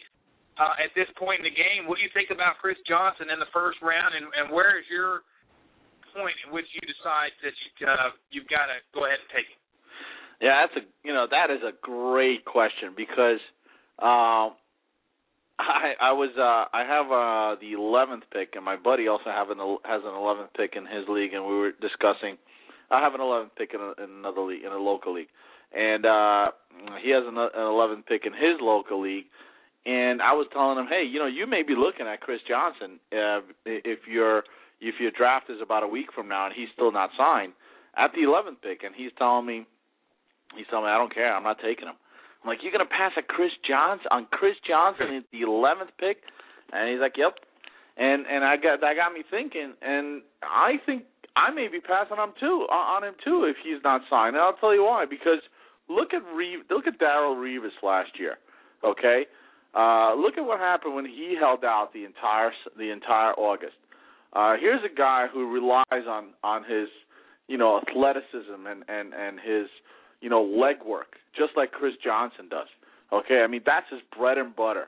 Darrelle Revis is his legs, you know.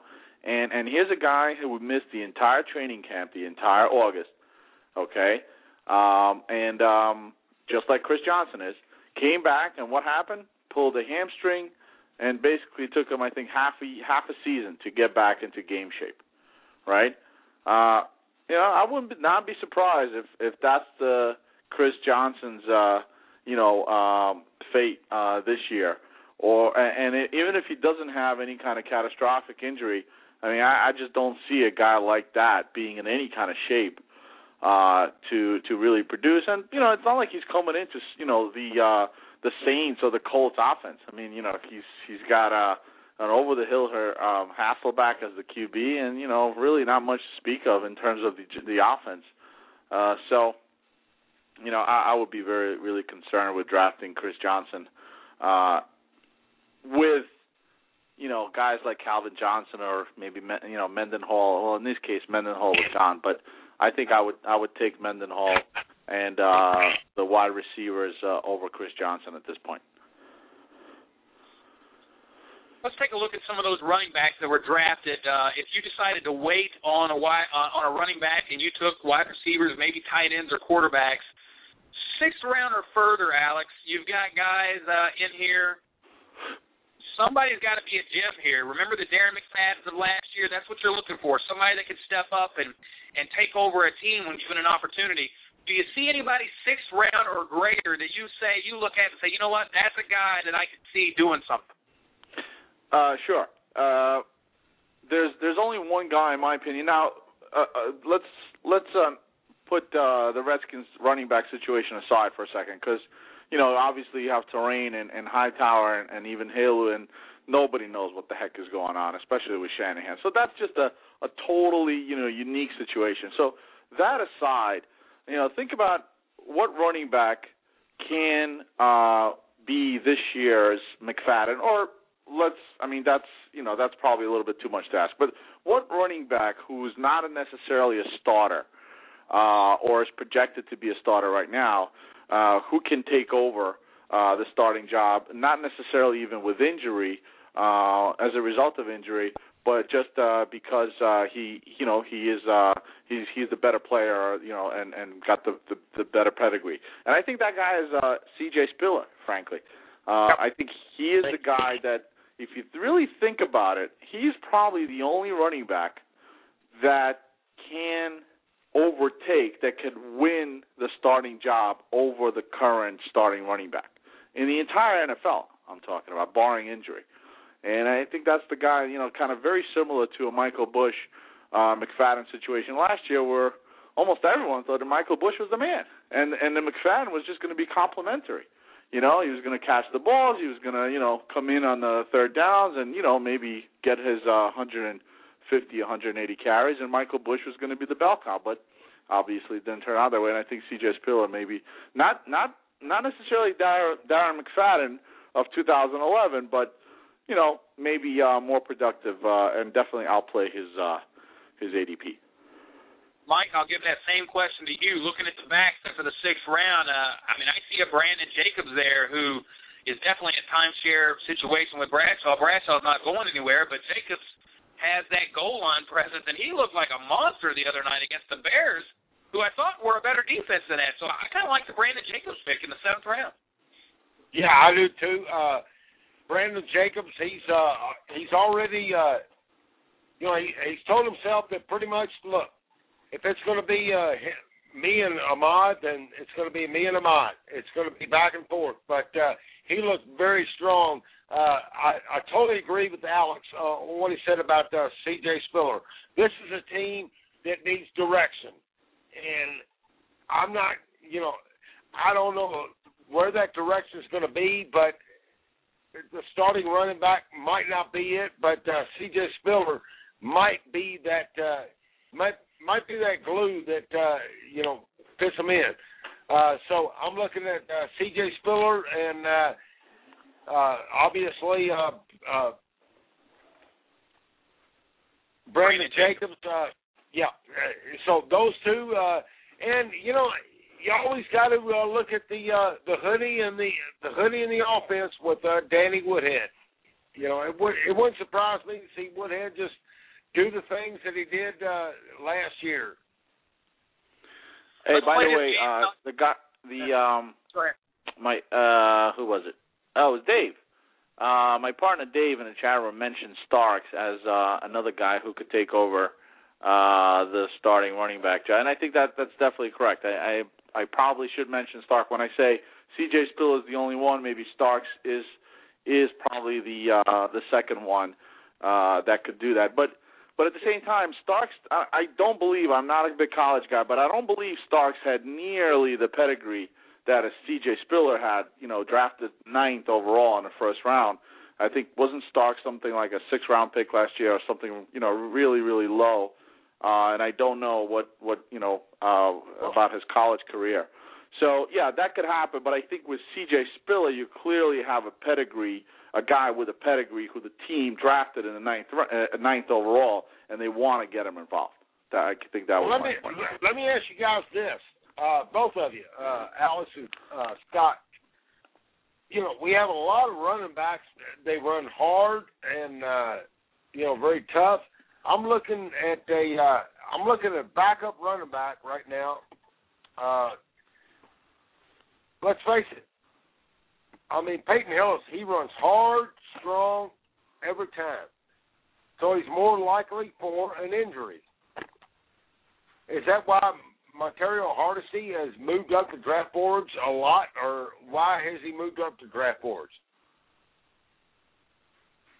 Well, your guess is as good as mine, Mike. He hasn't been able to stay healthy. He was the one back in the draft that we that 2 years ago?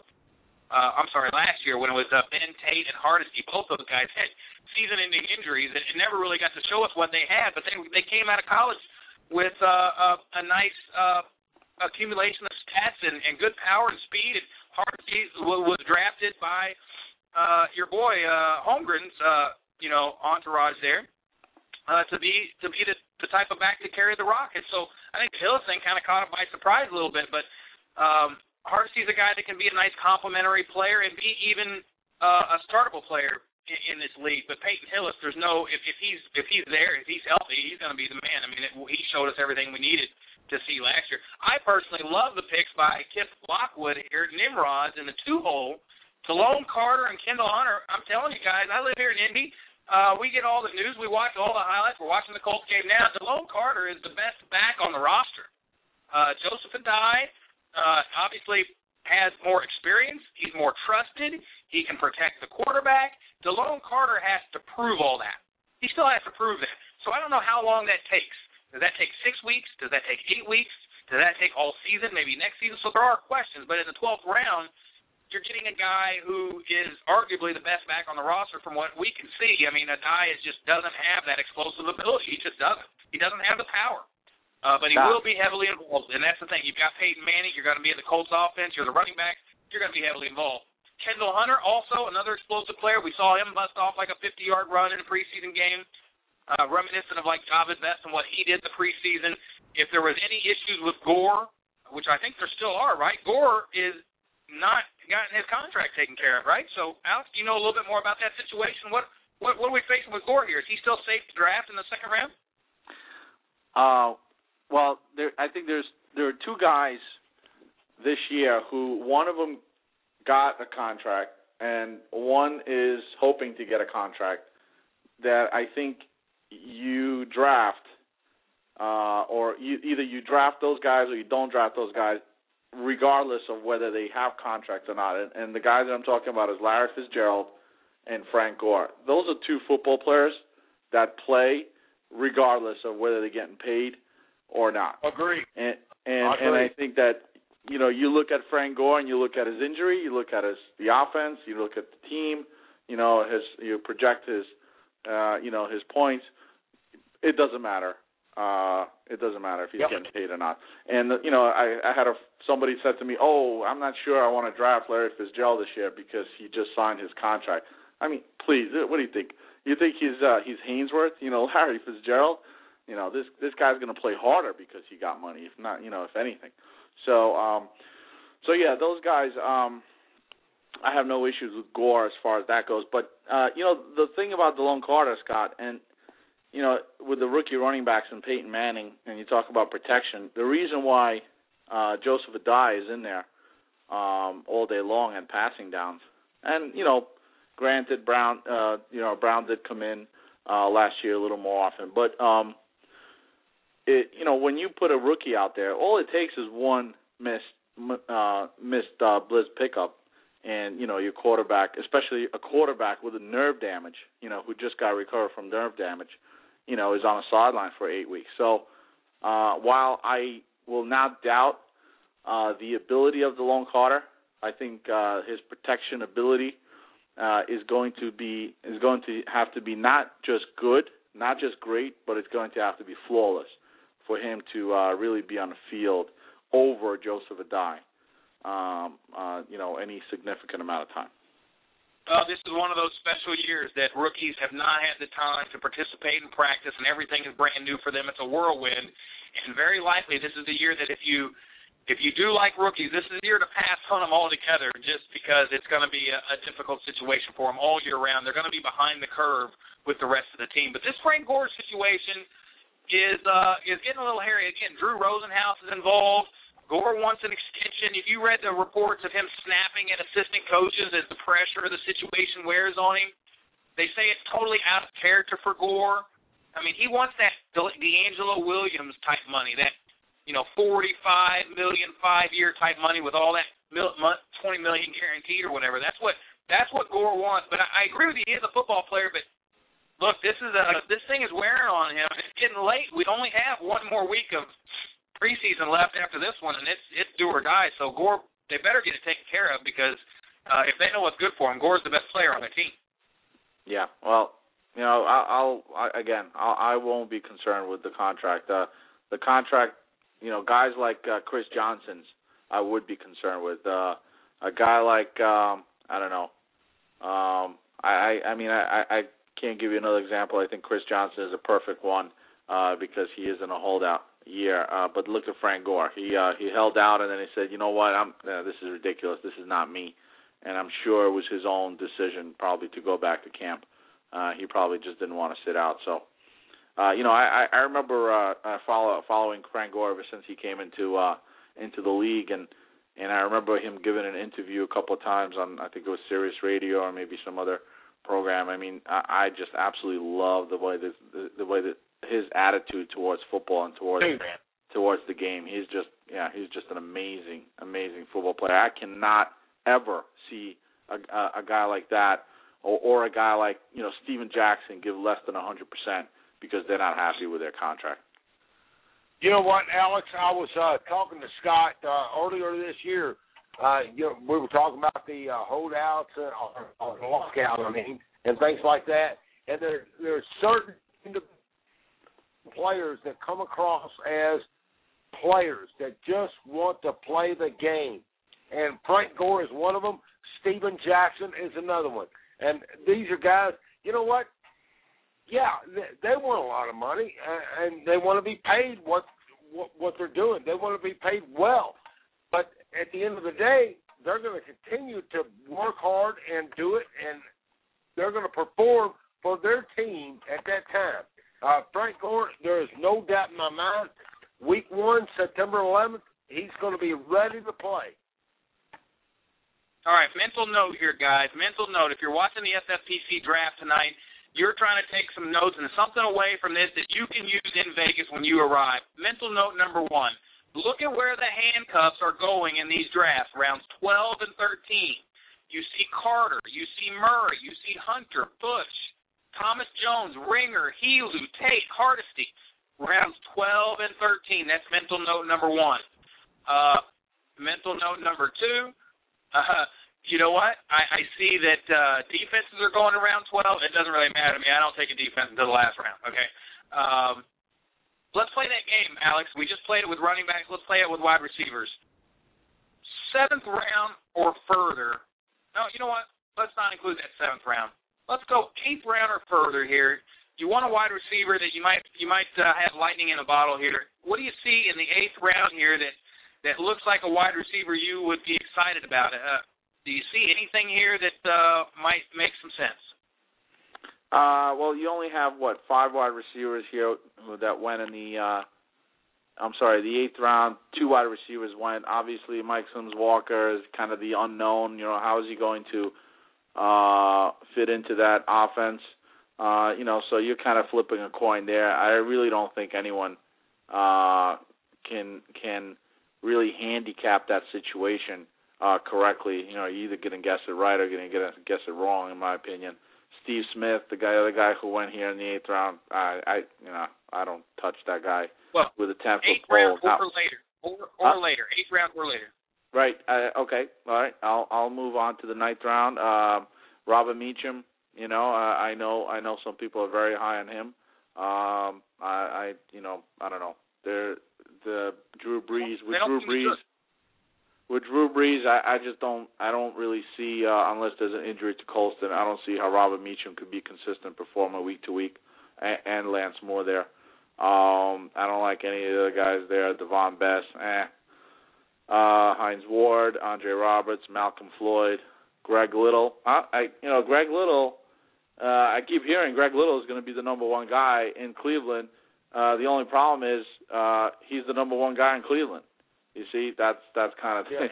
That's the problem. So, Johnny Knox, I don't know. Jacoby Ford, I guess, is really, I'm going down the list here. Jacoby Ford, it looks like he may be like the only healthy wide receiver in Oakland. And keep in mind, he also gets special teams points too here with the action scoring with the FFPC. So, and he gets, I believe, he'll get some reverses and he'll get some rushing yards there as well. Some trick plays. So, maybe a guy like Jacoby Ford is really the one guy that I could see truly busting out of all these wide receivers. But you know what it is? These guys drafted well. They didn't leave anything here past the seventh round. You look at the seventh round. They grabbed everyone. Look at the seventh round. Look at this. Amendola, Santana Moss, Lance Moore, Mike Thomas, Lee Evans, Colley, Braylon Edwards, and Julio Jones. Yeah. That is a great seventh round for wide receivers. They grabbed everyone. Yeah, it looks a little thin out there. If I'm looking at anybody that maybe has that explosive potential out here, Greg Little, obviously, with Colt McCoy, maybe a rookie can pull it off because of there's just nobody else to throw to. Jacoby Ford. Maybe Jordy Nelson is better than advertised to a lot of the critics. They don't believe what we saw late in the season was legit.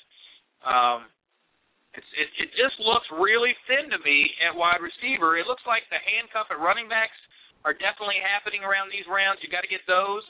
I definitely would fill up on tight end and quarterback post round 7. So if I'm going 8, 9, 10, 11, I really like the depth at quarterback and tight end. I don't like the depth at tight or at wide receiver. So I'm going quarterbacks and tight ends at 8 through 11. Rounds 1 through 7, I'm going running backs and wide receiver. That's just kind of how I look at the draft and the depth. I don't want anything in the 7th through the 11th skill position players. I just don't feel it because it's just all been picked over in the first 7 rounds. So I kind of like the approach of forgetting about the quarterback and tight end and just filling up on them in the mid-rounds, 8, 9, 10, 11. Grab 2 of each.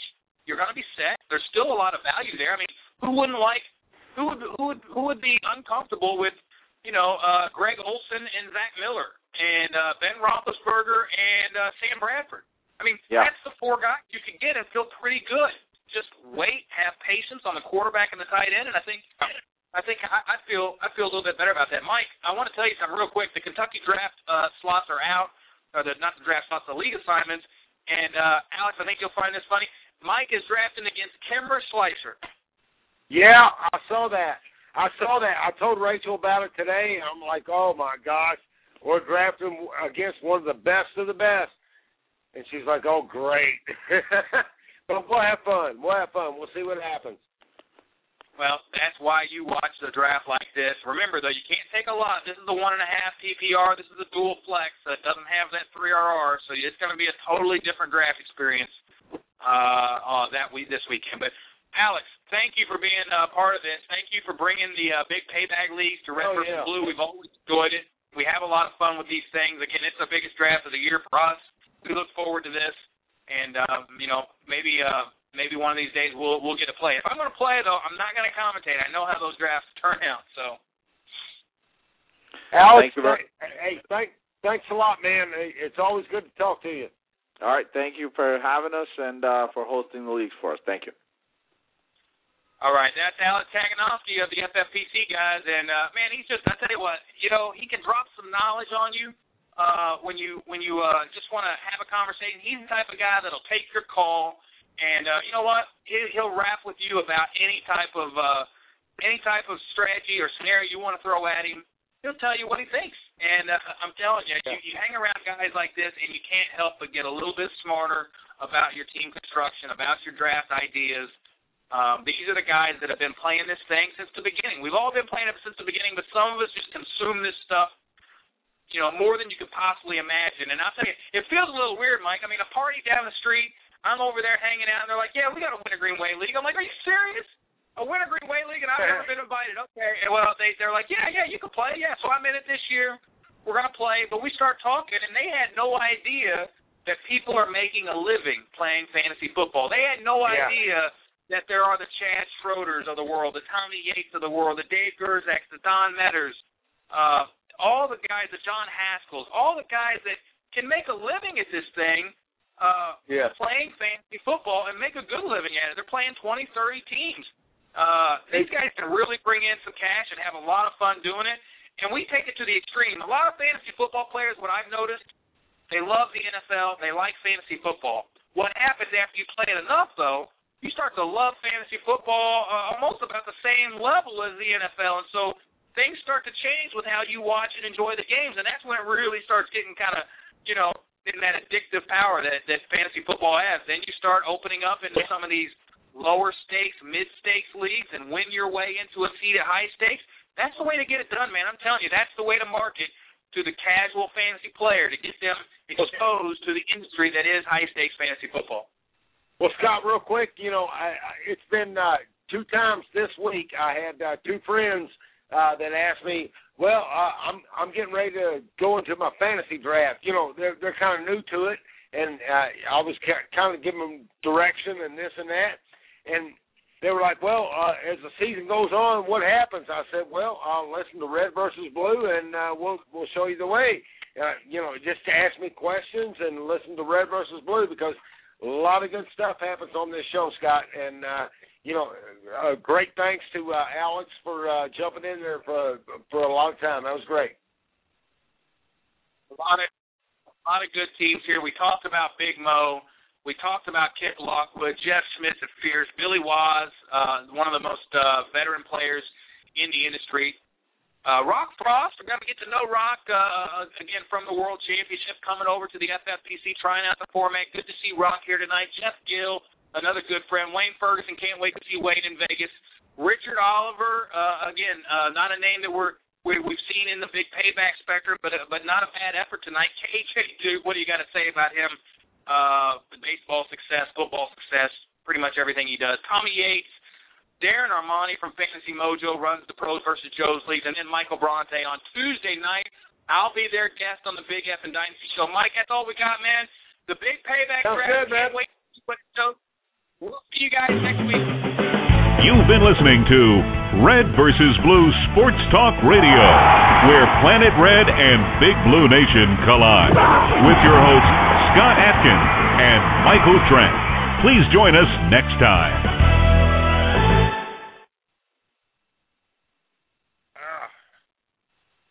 Wow.